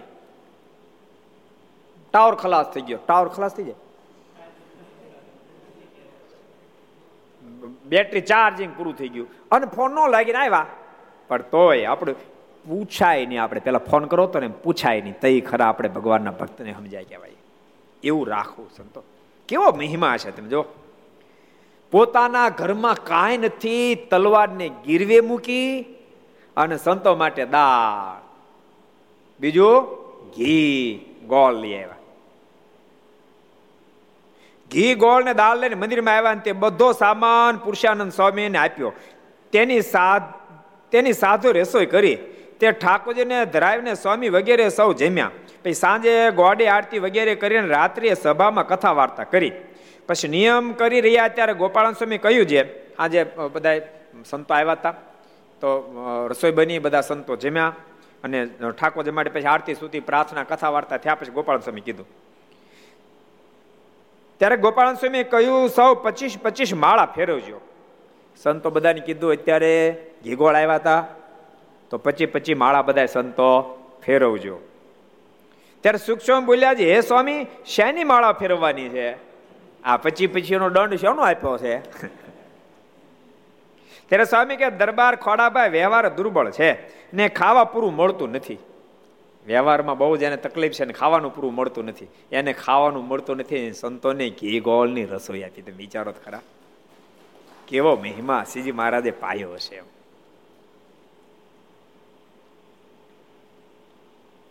માટે સૌ માળા ફેરવજો તો સુખી થાય. ત્યારે વળી સુખ સ્વામી પૂછ્યું, દરબાર સત્સંગી તો સારા છે. સ્વામી અબજો બ્રહ્માંડના માલિક પોતાના હાથે વિહાભાઈને શ્રીના માંદળિયા આપે. એમ ચાર પાંચ વાર મહારાજે જમતા જમતા માંદડે વિહાભાઈને આપે. એક વાર નહીં ભૂલમાં નહીં, ચાર પાંચ ફેરી આપ્યા. ને વાત કરી છે વિહાભાઈ, તમે ક્ષત્રિય છો. શેરડી જમતા જમતા, શેરડી આપતા આપતા મહારાજ વાત કરી, વિહાભાઈ, તમે ક્ષત્રિય છો. માટે ગાય, બ્રાહ્મણ અને સાધુની રક્ષા કરવી એ તમારો ધર્મ છે. સાધુ બ્રાહ્મણ અને ગાયનું રક્ષણ કરવું એ તમારો ધર્મ છે. ત્યારે તે બોલ્યા હા મહારાજ, કાંઈ સેવા હોય તો કહેજો. હા મહારાજ, કાંઈ સેવા હોય તો કહેજો. ક્ષત્રિયનો ધર્મ છે સાધુ, બ્રાહ્મણ ગાયોદિકનું સંરક્ષણ કરવું. અને ઇતિહાસોમાં નોંધો લેવાની છે કે ક્ષત્રિયોએ ક્યારેક સાધુનો માટે, ક્યારેક બ્રાહ્મણો માટે, ક્યારેક દેવસ્થાનો માટે પોતાના પ્રાણ અર્પણ કર્યા છે. રૈતનું સર્વ રીતે રક્ષણ કર્યું છે. ઓલો પ્રસંગ ઘણા વર્ષોથી મેં નથી કીધો, કહી દઉં આજે. મોરબીનો પ્રસંગ તમે સાંભળ્યો તો છે. મોરબી મચ્છુના તટ ઉપર, મોરબી નરેશના રાજકુમાર, પાંચ સાત વર્ષની ઉંમર મિત્રો સાથે રમતા રમતા ત્યાં પગ્યા એમાં સિંધ પ્રાંતમાંથી કેટલાય લોકો ઉટિયા પર બે બેહીને આ બાજુ આવતા હતા. પણ મુખારવિંદ ઉપર ઉદાસીનતા છવાયેલી હતી. આ ઘટના સોતાને જોતાની સાથે રાજકુમારને પ્રશ્ન કર્યો, તમે કઈ બાજુ આવો છો ને કઈ બાજુ જઈ રહ્યા છો? અને ઉદાસ કેમ જણાવો છો? અને ત્યારે એ ઊંટ ઉપર સવાર લોકોએ કીધું છે કે અમે સિંધ પ્રાંતમાંથી આવીએ છીએ. ત્યાં મળે છો અમને ખૂબ પરેશાન કર્યા. અમારી બેન દીકરીની લાજ રાખવાના માટે જન્મ ભૂમકા છોડીને આ બાજુ આવ્યા છીએ. હવે કઈ બાજુ જોવાના છો? તો ક્યાં જવું એનો કાંઈ નિર્ધાર નથી જે આશરો મળશે, ત્યાં રોકાશું. ત્યારે સાત આઠ વર્ષના રાજકુમારના મોઢામાં સત્સંગીત બહુ સારા છે. ને વ્યવહાર દુર્બળ કેમ છે? ત્યારે ગોપાલ સ્વામી કહ્યું, એ દરબાર પૂરો જન્મમાં શ્રીજી મહારાજને વનમાં મળેલ. હું કામ ગરીબ છે એ મારે સ્વામી કીધું. સ્વામી કે કે પૂર્વે આ દરબાર મારને વનમાં મળેલા. તે સેવકરામ નામે સાધુ હતા. એ સેવકરામ નામના સાધુ હતા. તેણે તે વખતે મહારાજ પાસે સેવા કરાવી અને મારને એક પૈસા બહાર પણ ન આપ્યું. મારા સેવાય નહીં કરી, પેટ, પેટખંડ બેસણું થઈ ગયું હતું મહારાજ એને સાફ કરે અને કેળના પાનની પથારી કરી આપે એનો વજન બધો ઊંચકે. ગામમાંથી એની પાસે હજાર સો, હજાર સોનામાં હતી ભાગવતના ભણેલ વિદ્વાન હતા. ગામમાં જઈને મારે સીધું લઈ રસોઈ બનાવીને જમાડે. તો એણે એક ફેરી એમ ન કહ્યું તમારી ભેળા જમો બોલો. મહારાજ ગામમાં ભિક્ષાવૃત્તિ કરવા છે. ક્યારેક નો મળે તો ઉપવાસ થાય. પણ એણે મારે ન કહ્યું એવા દાતા કે તમે અમારી ભેગા જમો. એમ વચરામતમાં મહારાજ કીધું, કેટલા વચરામતમાં કીધું? એ તો હરિભક્તોને બધાને ખબર છે કેટલા વચરામતમાં કીધું? કહો. કયો ભગત લ્યો? દિલીપભાઈ. પ્રથમના દસમાં વચનામૃતમાં કીધું. મંદિરમાં બોલો, બધી સફાઈની વિભાગ સંભાળે છે. વચરામૃતનું જ્ઞાન છે. પ્રથમના દસમાં મહારાજ કીધું. જ્ઞાન બહુ મહત્વની ચીજ છે. સ્વામી કે પૂરે સેવા મત મારની મારે સેવા કરી પણ મારને કઈ નહીં આપ્યું તેથી તેને આ અવતારે અવતારે પૂરું ખાવા મળતું નથી એને ઠાકોરજીને કાંઈ ન આપ્યું, માટે ઠાકોરજીને ખાવાનું પૂરું આપતા નથી. પછી સૌ સાધુએ પચીસ પચીસ માળા ફેરી એટલે સ્વામી કીધું, તમે એને બેલેન્સ પુરાવી દો. કારણ કે આપણને એને જમાડ્યા. આપણને જમાડ્યા એટલે હવે આપણે એને બેલેન્સ પુરાવી દેવું પડશે. હવે દાળદર પોહાય નહીં. ને પછી સુતા ત્યારથી આરબી ને ખોડાભાઈ ને વ્યવહારનું ખૂબ સારું થયું. એમ જે શબ્દ નીકળે, આપ અહીંયા ઊભા રહ્યો એક ડગલું અહીંથી આગળ વધો, તમને સૂર્યનારાયણના સ્વાગત છે રજવાડામાં જઈને પાછો આવું છું. અને રાજકુમાર દોડતા દોડતા પોતાના મહેલે આવ્યા. તેની એના માતુશ્રી રાજરાણી હમા મળ્યા. અને રાજમાતાને આવેલા જોતાની સાથે રાજકુમાર પૂછ્યું, માં, મારા પિતાશ્રી ક્યાં તો બેટા, તને ખબર નહીં તારા પિતાશ્રી તો બહાર ગયા, શું કામ હતું? તો માં સિંધ પ્રાંતમાંથી કેટલા હિન્દુઓ બિચારા પોતાની મા બેન દીકરીઓની લાજ બચાવવા માટે મલેચ્છોના ત્રાસથી ત્રાસી જઈ જન્મભૌમકા છોડી અને કોઈ આશરો આપે એ આશાથી અહીંથી પ્રસાર થઈ રહ્યા છે અને મચ્છુને કિનાર મેં ઊભા રાખ્યા છે, માં, હું પૂછવા માટે આવ્યો છું. એને આપણે આપણા રાજવાડાની અંદર આશરો આપશું? અને આટલા શબ્દ સાંભળતાની સાથે રાજરાણી બે કદમ આગળ વધી રાજકુમારના ગાલ પર જોરથી થપાટ મારી દીધી. રાજકુમારની આંખોમાં દડ દડ દડ આસવડા મેળવ્યા રડતે નેત્રે રાજકુમારના મોઢામાં શબ્દ નીકળ્યા, માં, તું શું કામ મને મારે છે? મેં શું ખોટું કર્યું? આપણે ક્ષત્રિય છીએ. નિરાધારનો આધાર બનો. એ આપણી ફરજ છે. તું મને મારે શું કામ? અને આટલા શબ્દ સાંભળતા રાણીને આંખમાં પણ આંસુ ભરાણા. અને મહારાણીના મોઢામાં શબ્દ નીકળ્યા, બેટામાં તારો વાંક નથી, મારો વાંક છે. સાંભળ, તું જ્યારે દોઢક મહિનાનો હતો અને એક દાડો ઘટના ઘટી. કેટલીક બ્રાહ્મણની નારીઓ અહીં આવીને મને કીધું કે આપણે મચ્છુમાં સ્નાન કરવા જવું છે. હું એમની સાથે સ્નાન કરવા ગઈ. પણ તું ઘોડિયામાં સૂતો હતો મેં દાસીને કીધું હતું કે રાજકુમાર, જાગી જાત, મને બોલાવી લેજો. અને અમે સ્નાન કરવા ગયા. અને તુરંત તો જાગી ગયો, રડવા માંડ્યો. એથી કરીને દાસીના મનમાં વિચારતો કે, હજુ તો મહારાણી ગયા છે, તરત ક્યાં બોલાવવા? એટલે પોતાની ગોદમાં લઈ તને ધવડાવવા માંડી. તને ધવડાવતો તું છાનો રહેતો હતો, તને ધવડાવવાનું બંધ કરે રડવા મળતો હતો. આ બાજુ સ્નાન કરીને એમ સ્વામી, નામ હું હતું પેલા પૂર્વાશ્રમનું? કોને ખબર છે? પૂર્વાશ્રમ નામ હું હતું? કોને ખબર છે? કહી દો સુરદાસ લો ત્યારે હવે. શું નામ હતું? થઈ ગયું ચાલુ. લાલજી સુથાર. લાલજી સુથાર નામ હતું. શું નામ હતું? પોપડા શું નામ હતું? હા. યાદ રહી ગયું ને તમને? હું કાલ પૂછીશ હો. હા કાલ આખો દી ગોખવાનું. વચ્ચે બીજું કાંઈ કામ કાઢતા નહીં તો પાછું બીજું ગોખાઈ જાય ઓલા જેવું થાય ખબર? ઓલા આપણે દ્રષ્ટાંત કીધું. એક જણો છે ને જૂનો જમાનો. પરણી સાસરની ઘેર પેલી ફેરી ગયો. અને હાહુ ને પોરો હમાય ને મારા જમાઈ આવ્યા જમાઈ આવ્યા, તે જમાઈ માટે ઢોકળા બનાવી દીધા. પોપટ હતા, ઢોકળા ખમણ નહીં એવા ઢોકળા, ખમણ ને ઢોકળા ફેરાવે. ખમણ ચણા લોટ ના બને. ઢોકળામાં તો હાથ વસ્તુ બેલી હોય. ચણાની દાળ ને અડદની દાળ ને મગની દાળ ને કાંઈનું કાંઈ નાખ્યું હોય. ઢોકળા બનાવ્યા. અને જમાઈને ખવડાવ્યા જમાઈને ભાવ્યા બહુ. બહુ એને ભાવ્યા. મનમાં થયો હો આવા સરસ ઢોકળા. હવે ઘેર જઈને સીધા ઢોકળા બનાવવા. અને આની દીકરીને તો આવડતા જો ઢોકળા. હું કહીશ એટલે બનાવી દે. અભણમાણા મનમાં થયું, ઘેરે જવાનું ભૂલી જાવ તો? તમારે જેમ ગોછી ગયો. ઢોકળા ઢોકળા ઢોકળા ઢોકળા ઢોકળા. એમાં રસ્તામાં ધોર્યો આવ્યો. અને ધોરિયો રીજી ગયેલો. દોર રીજી ગયેલો, એમ ખબર પડે? કોને ખબર પડે? દોરું રીજી ગયેલો. રવિ તને નહીં? દોરિયો કાચો હોય ને માટીનો, પાણી આમ આમ એ આમ પાણી હાલ્યું જતું પછી ધીમે ધીમે કરતા માટી પીતા પીતા પીતા તમારે આટલા આમ પગ ન મુકાય. એટલા પગ મૂકો તો ખૂતી જાય ને ક્યાં રીજી ગયો.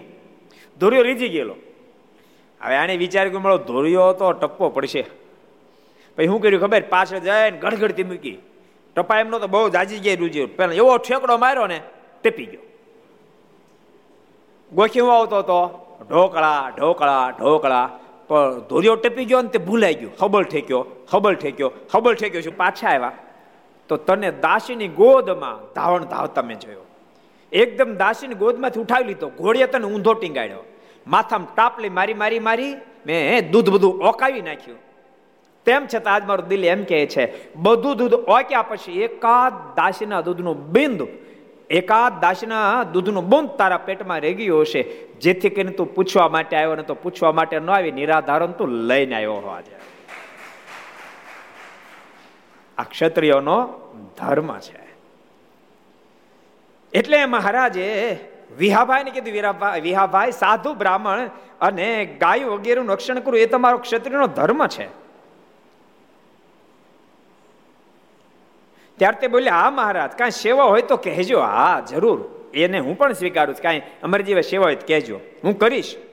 પછી મહારાજે કહ્યું, મોટી બોરુવાળો ગગનગર છે, તે બાપાભાઈની ઓથે રહીને અમારા સાધુ રસ્તામાં નીકળે તેને બહુ મારે છે. તે તમને ખબર તો હશે. મહારાજ કે, મોટું બોરુવાળો ગગનગર, અમારા સંતો અહીંયા નીકળે, બાપુભાઈનો સહારો છે. જેથી કરીને સંતોને મારે છે બહુ. તમને ખબર તો હશે. ત્યારે વિહોભાઈ બોલ્યા છે, ના મહારાજ, આ વાત તો મેં આજે જ જાણી. આ વાતની મને કાંઈ ખબર નથી. મને આજે જ ખબર પડી. તે હવેથી જો મારશે તો જીવ તો નહીં રહેવા દો. જાઓ કૃપાના તો વચન આપું છું. વિહોભાઈ બોલ્યા, હવે પછી તમારા સાધુ નામ લેશે તો ગગન ગરને જીવ તો નહીં છોડો. એમ કે મારે પગે લાગ્યા. ત્યારે મહારાજે તેને આશીર્વાદ આપ્યો. જે સાધુ રક્ષા કરશો તો તમે તમારા કુટુંબે સહેજ સુખી થશો. મારે કે જાઓ અમારો આશીર્વાદ છે, તમે સાધુ રક્ષા કરશો તમે સુખી થાઓ કુટુંબે સહિત તમે સુખી થઈ જશો. એવા મહારાજે આશીર્વાદ આપ્યા. અને ભક્તો, જ્યારે જ્યારે સંતોની રક્ષા કરવાની વારે આવી વારી આવી ત્યારે જે જે ભગવાન કે ભગવાનના સંતની સેવા કરે ને તેને રાજી કરે, તેના ભૂંડા પ્રાર્ધ હોય તે સુધરી જાય. છે. એમ ભગવાન ને ભગવાનના સંતની સેવા કરે ને રાજી કરે, તો પ્રારબ્ધ ભૂંડું હોય તો પણ એનું પ્રારબ્ધ સુધરી જાય છે. એવી રીતે સરસ વાત કરી. ગોપાલ સ્વામી તો વાત જ જુદી છે. ગોપાલ સ્વામી નાની વાત કહી દઉં. બે મિનિટ છે તો. એક ફેરી ધારી ગામના ચાર જણા કઈ કામ પ્રસંગે વડોદરા બાજુ ગયેલા. એમાં એક ક્ષત્રિય બે વાણિયા અને એક બ્રાહ્મણ. મેરમ માજરે એક ક્ષત્રિય અને ધનો રાઘવ એ બે વણિક અને કચરો એ બ્રાહ્મણ. ચારે ત્યાં ગયેલા એમ એને સાંભળ્યું કે ગોપાલ સ્વામી ત્યાં બિરાજતા હતા. એને એવું સાંભળ્યું કે સ્વામિનારાયણ સંપ્રદાયના સાધુ ગોપાળન સ્વામી અહીંયા કથા વાર્તા કરે છે બહુ સમર્થ બધું સાંભળ્યું. થાતો સંપ્રદાય? એના મનમાં વિચાર થયો કે આપણે જોવું પડે કે કેવા સાધુ છે. એટલે ચારે દર્શન કરવા માટે આવ્યા, પણ ચારે સંકલ્પ કર્યા. એમ મેરામ માજરીએ એવો સંકલ્પ કર્યો કે મારા હાથમાં બંદૂક ને તલવાર છે, એને મુકાવી દે સ્વામી. અને મને એમ કે આની ક્યાં જરૂર છે? એના કરતા માળા લ્યો, માળા. તો મોક્ષમાં કામ લાગશે, તો માનું સ્વામી સમર્થ છે. અને ઓલા બે વૈશ્ય હતા ને ધનો રાઘવ. એને સંકલ્પ કર્યો કે આપણે વેપાર કર્યો, પણ એમાં ઘણું બધું આડું આગું પાછું કર્યું છે કે. એ સ્વામી બધું કહી દે ને. તો આપણે તો આપણે કંઠી પહેરવી. અને કચરા ભગત બ્રાહ્મણ હતા, એને સંકલ્પ કર્યો કે સ્વામી એમ કે, બ્રાહ્મણ છો ને, તે નકરું દેહનું નહીં કરો. પંદર દાડા ઠાકોરજી સ્વયં રોકાવ તો માનું સ્વામી સમર્થ. આમ સંકલ્પ કરીને આવ્યા. સભામાં આવ્યા એટલે ઊભા રહ્યા. સ્વામી ત્યારે કીધું, આવો આવો. આ બંદૂક અને આ તલવારની શું જરૂર છે કે? એની કાંઈ જરૂર નથી મોક્ષમાં કાંઈ કામ નહીં લાગે, એની થઈ ગયું. ઘરના માણસ આવી કે હબલ ઠેકો બનાવી દે.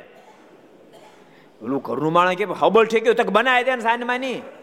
ઓલે કે હબલ ઠેકો બનાવ્યો છો કે? ઓલી કે પણ મને નથી આવડતું તારી માને આવડે તને નથી આવડતું.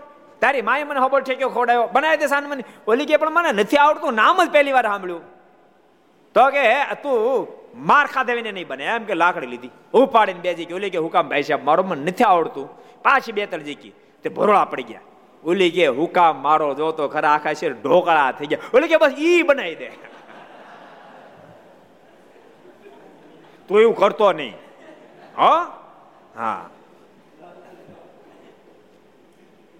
એમ પોપટ હતા ગોખવાનું પણ હબલ ઠેક્યા વાળું ન થાય હું ગોખવાનું? કેવું નામ ગોખવાનું?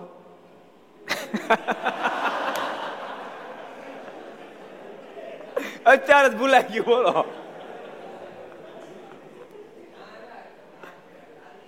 વાહ ભાઈ, વાહ. પડખે સપોર્ટ કર્યો.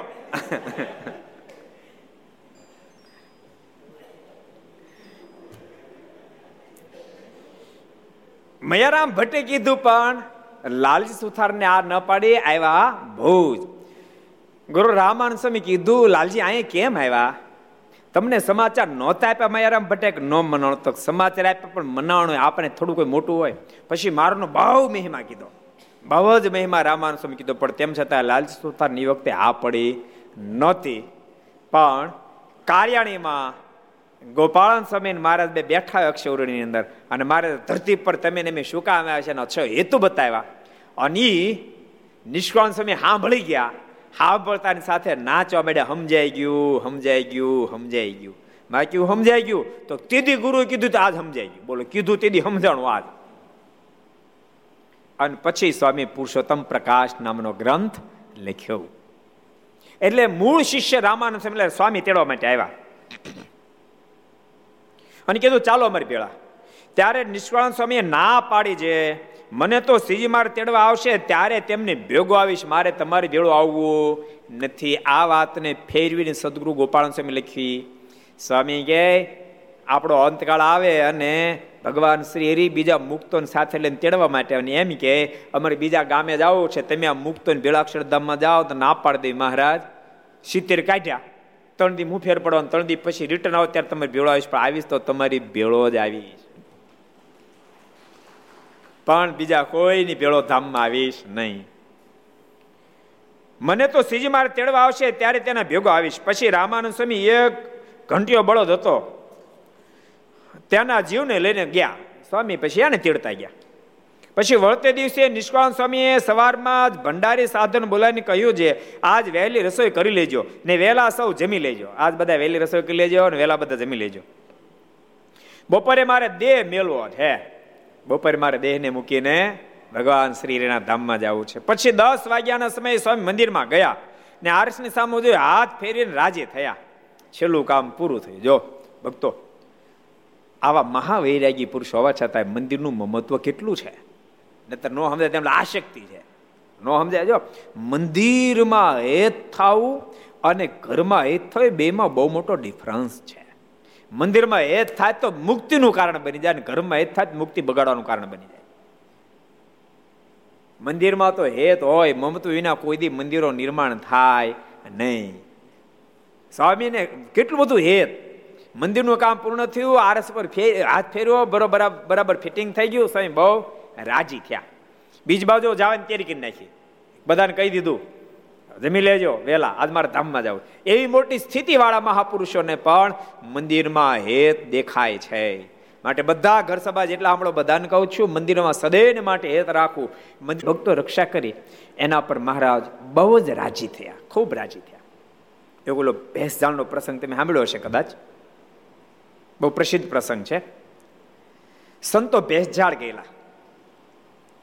અને એ ગામની અંદર બે ત્રણ દ્વેષીલા લોકો. એને જબરો દ્વેષ મારનો, એટલે સંતોનો દ્વેષ હોય, જબરો દ્વેષ. સંતો ગામમાં જોળી માગી, રસોઈ બનાવીને ઠાકોરજીને જમવાની તૈયારી કરતા ત્યાં પહેલા દિવસે લોકોએ આવી અને સંતો રસોઈ ઢોળી નાખી, સંતોને મારીને કાઢી મૂક્યા. અને સંતોને મારીને કાઢી મૂક્યા ભેજાલના ગામ ધણીને ખબર પડી, એ મુમુક્ષ આત્મા. એના મનમાં થયું, મારા ગામની અંદર આવી રીતે સાધુ બિચારા ભૂખ્યા હોય, એની રસોઈ બની ગઈ એને ઢોળી નાખે અને મારીને કાઢી મૂકે. અને પોતે પોતાની ઘોડી ઉપર બેસી અને પેલા ટીખડિયા બે ચાર બેઠા ત્યાં પગ્યા દિવસીલ લોકો બેઠા ત્યાં પગ્યા અને ન્યાયને કીધું, ઓલા સાધુ આવી ક્યાં ગયા? ઓલા ખડખડાટ આટ હાસ્ય કરતા કરતા કે એ તો એની ખીચડી બીજડી બધું ઢોળી નાખી કે. અને મારીને દંડા બે ચાર મારીને કાઢી મૂક્યા. અને આટલા શબ્દ સાંભળે સાંભળતાની સાથે જ ગામ ધણીએ ઘોડીનું ચોકડું કાઢ્યું. અને બોલનાર હતો એને, એના વાહમ બે ચાર ઉપાડે પાડે જીકી બીજાને વાર વાગ્યા તો એને બે ચાર જીકી ત્રીજો વાર ગયા એને બે ચાર જીકી અને કોઈને લાફા બે બે ચાર ચાર જીક્યા અને કીધું, ગામ ધણી, હું છું આ ગામ. આ ગામનો ધણી, હું છું. અને તમે સાધુ સાથે આવો વ્યવહાર કરો છો? આ ગામ છોડીને ભાગી જાજો. જો આ ગામ છોડીને ન ભાગી ગયા તો તમને જાનથી મારી નાખી. લાલ ઘૂમ ચહેરો. અને પછી તો ઓલા એટલા બધા ભયભીત બની ગયા. એ ગામ છોડીને ભાગી ગયા.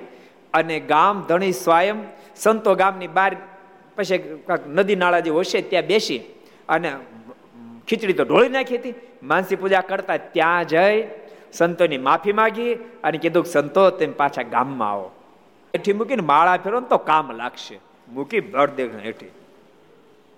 ઓલા બેને કે, તમે ઓલાને ઓલાને માલ જે આપ્યો એ કીધો જ બીજો ને આપ્યો બીજો. અને ઓલાને માલ આપ્યો. કેટલો વજન ઓછો આપ્યો? એમ ચાર પાંચ હાથ કીધું, ઓલા પગમાં પડી ગયા વાંચતો ઘણું. અને કચરો ભાઈ જે હતો, બ્રાહ્મણ, સ્વામી કીધું, તમે બ્રાહ્મણ છો, તમારે તો ઠાકોરજીની સેવા કરી, એકલા દેહની ન સેવા કરાય. પંદર દાડા ઘરની કરો, પણ પંદર દી મંદિરની કરો. એટલે ત્રણેયના મનમાં થઈ ગયું, સ્વામી સમર્થ સાધુ છે. કંઠી બાંધી, પછી પાછા ધારી જતા હતા. એમાં ગઢપુર બે કિલોમીટર હતો તો મનમાં થયું હલવાય તો નહીં ગયા હોય ને. આને પાછા એ ગોપાલ સમય એવું કીધું મેં લો, સ્વામિનારાયણ, સ્વામિનારાયણનું ભજન કર્યું. એને ભગવાન સ્વામિનારાયણનું ભજન કરવાનું કીધું એ ભગવાન છે કે નહીં? એને આપણે ક્યાં ખબર? એ ભગવાન ન હોય તો કારણ વિનાને હલવાઈ જાય ને આપણે. સ્વામીની ખાતરી કરી ભગવાન સ્વામિનારાયણની ખાતરી કરતી દેવી પડે કે. આપણે એક કામ કરીએ, એક ખરખા ચારે જણા સંકલ્પ કરીએ. આપણે ગરડા જઈને એની પાસે ચાર દાડમ પણ આપણને ચારે ને એક એક દાડમ આપે ને, તો ભગવાન ખરા. આવો સંકલ્પ કર્યો.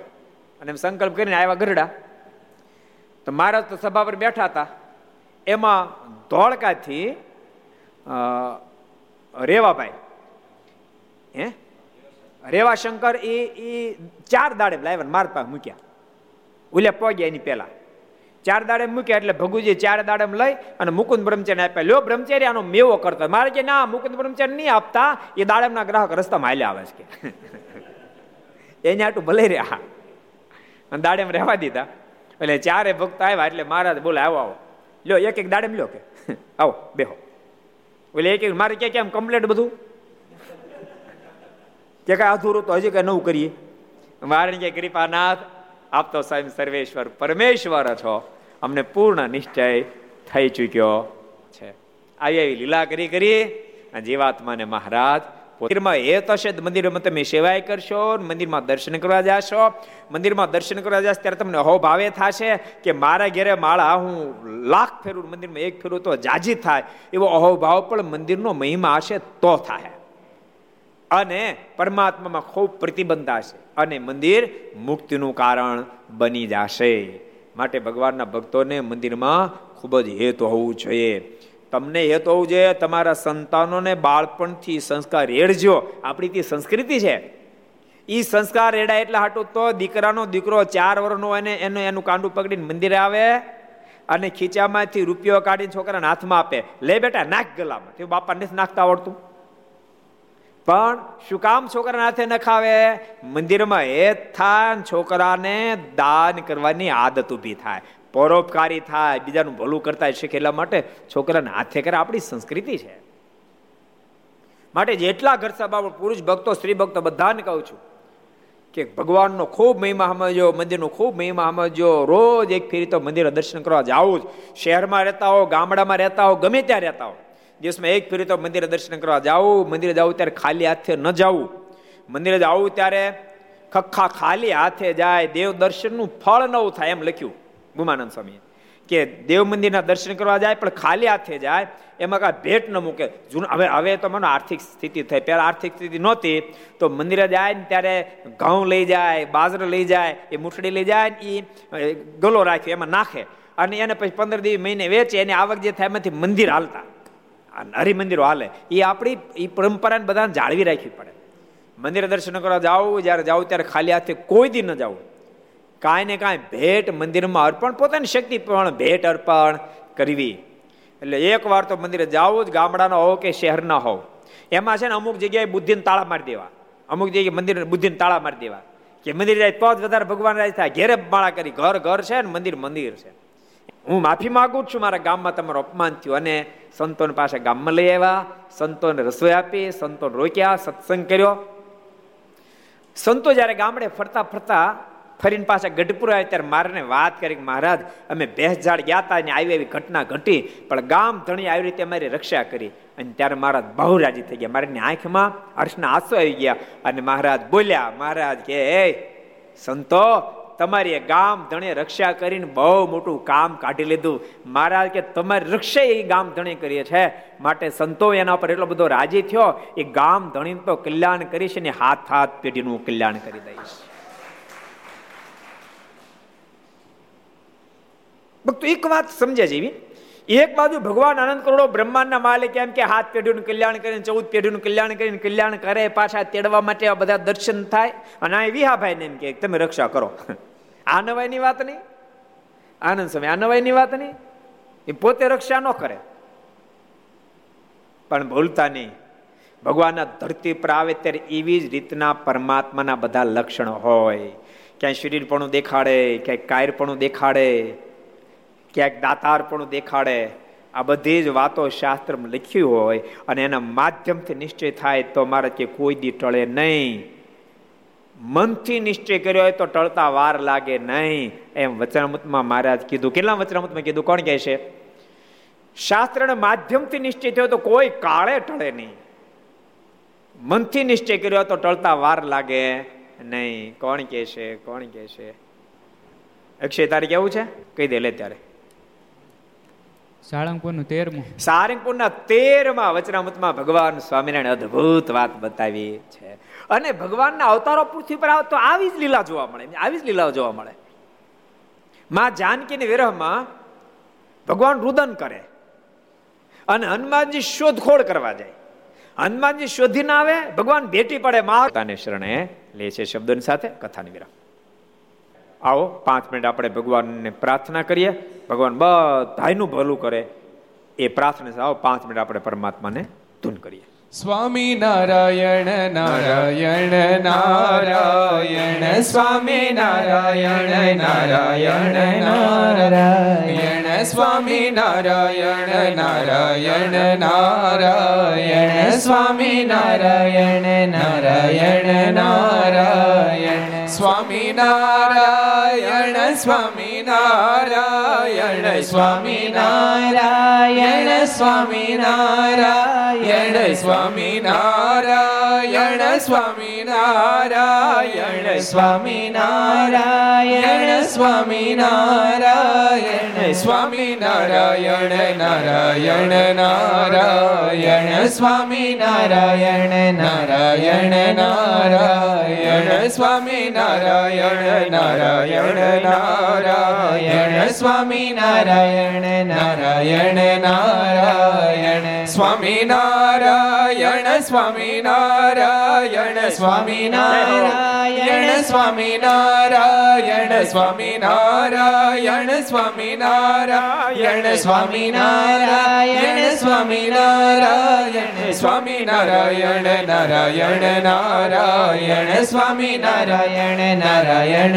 નારાયણ સ્વામી નારાયણ નારાયણ નારાયણ સ્વામી નારાયણ નારાયણ નારાયણ સ્વામી નારાયણ સ્વામી નારાયણ સ્વામી નારાયણ સ્વામી નારાયણ સ્વામી નારાયણ સ્વામી નારાયણ સ્વામી નારાયણ સ્વામી નારાયણ સ્વામી નારાયણ નારાયણ નારાયણ સ્વામી નારાયણ નારાયણ નારાયણ સ્વામી નારાયણ નારાયણ નારાયણ સ્વામી નારાયણ નારાયણ નારાયણ સ્વામી નારાયણ સ્વામી નારાયણ સ્વામી નારાયણ સ્વામી નારાયણ સ્વામી નારાયણ સ્વામી નારાયણ સ્વામી નારાયણ સ્વામી નારાયણ સ્વામી નારાયણ નારાયણ નારાયણ સ્વામી નારાયણ નારાયણ નારાયણ સ્વામી નારાયણ નારાયણ નારાયણ સ્વામી નારાયણ નારાયણ નારાયણ સ્વામી નારાયણ નારાયણ નારાયણ સ્વામી નારાયણ નારાયણ નારાયણ સ્વામી નારાયણ નારાયણ નારાયણ સ્વામી નારાયણ નારાયણ નારાયણ સ્વામી નારાયણ નારાયણ નારાયણ સ્વામી નારાયણ ભગવાનની જય શ્રી હરિ કૃષ્ણ મહારાજ શ્રી રાધારમણ દેવ શ્રી લક્ષ્મી નારાયણ દેવ શ્રી નર નારાયણ દેવ શ્રી ગોપીનાથજી મહારાજ શ્રી મદન મોહનજી મહારાજ શ્રી બાલકૃષ્ણલાલ શ્રી રામચંદ્ર ભગવાન શ્રી કાષ્ટભન દેવ ઓમ નમઃ પાર્વતી પતય હર હર મહાદેવ હર પાર્વતી તારા ઉપકારમાંથી અમે ક્યારે બહાર નહીં નીકળીએ. તે બહુ મોટી દયા કરી જાનકીની મને ભાળ આપી. તે હું નહોતા ભાળતા. હે? એ તો સમુદ્રના આ કાંઠે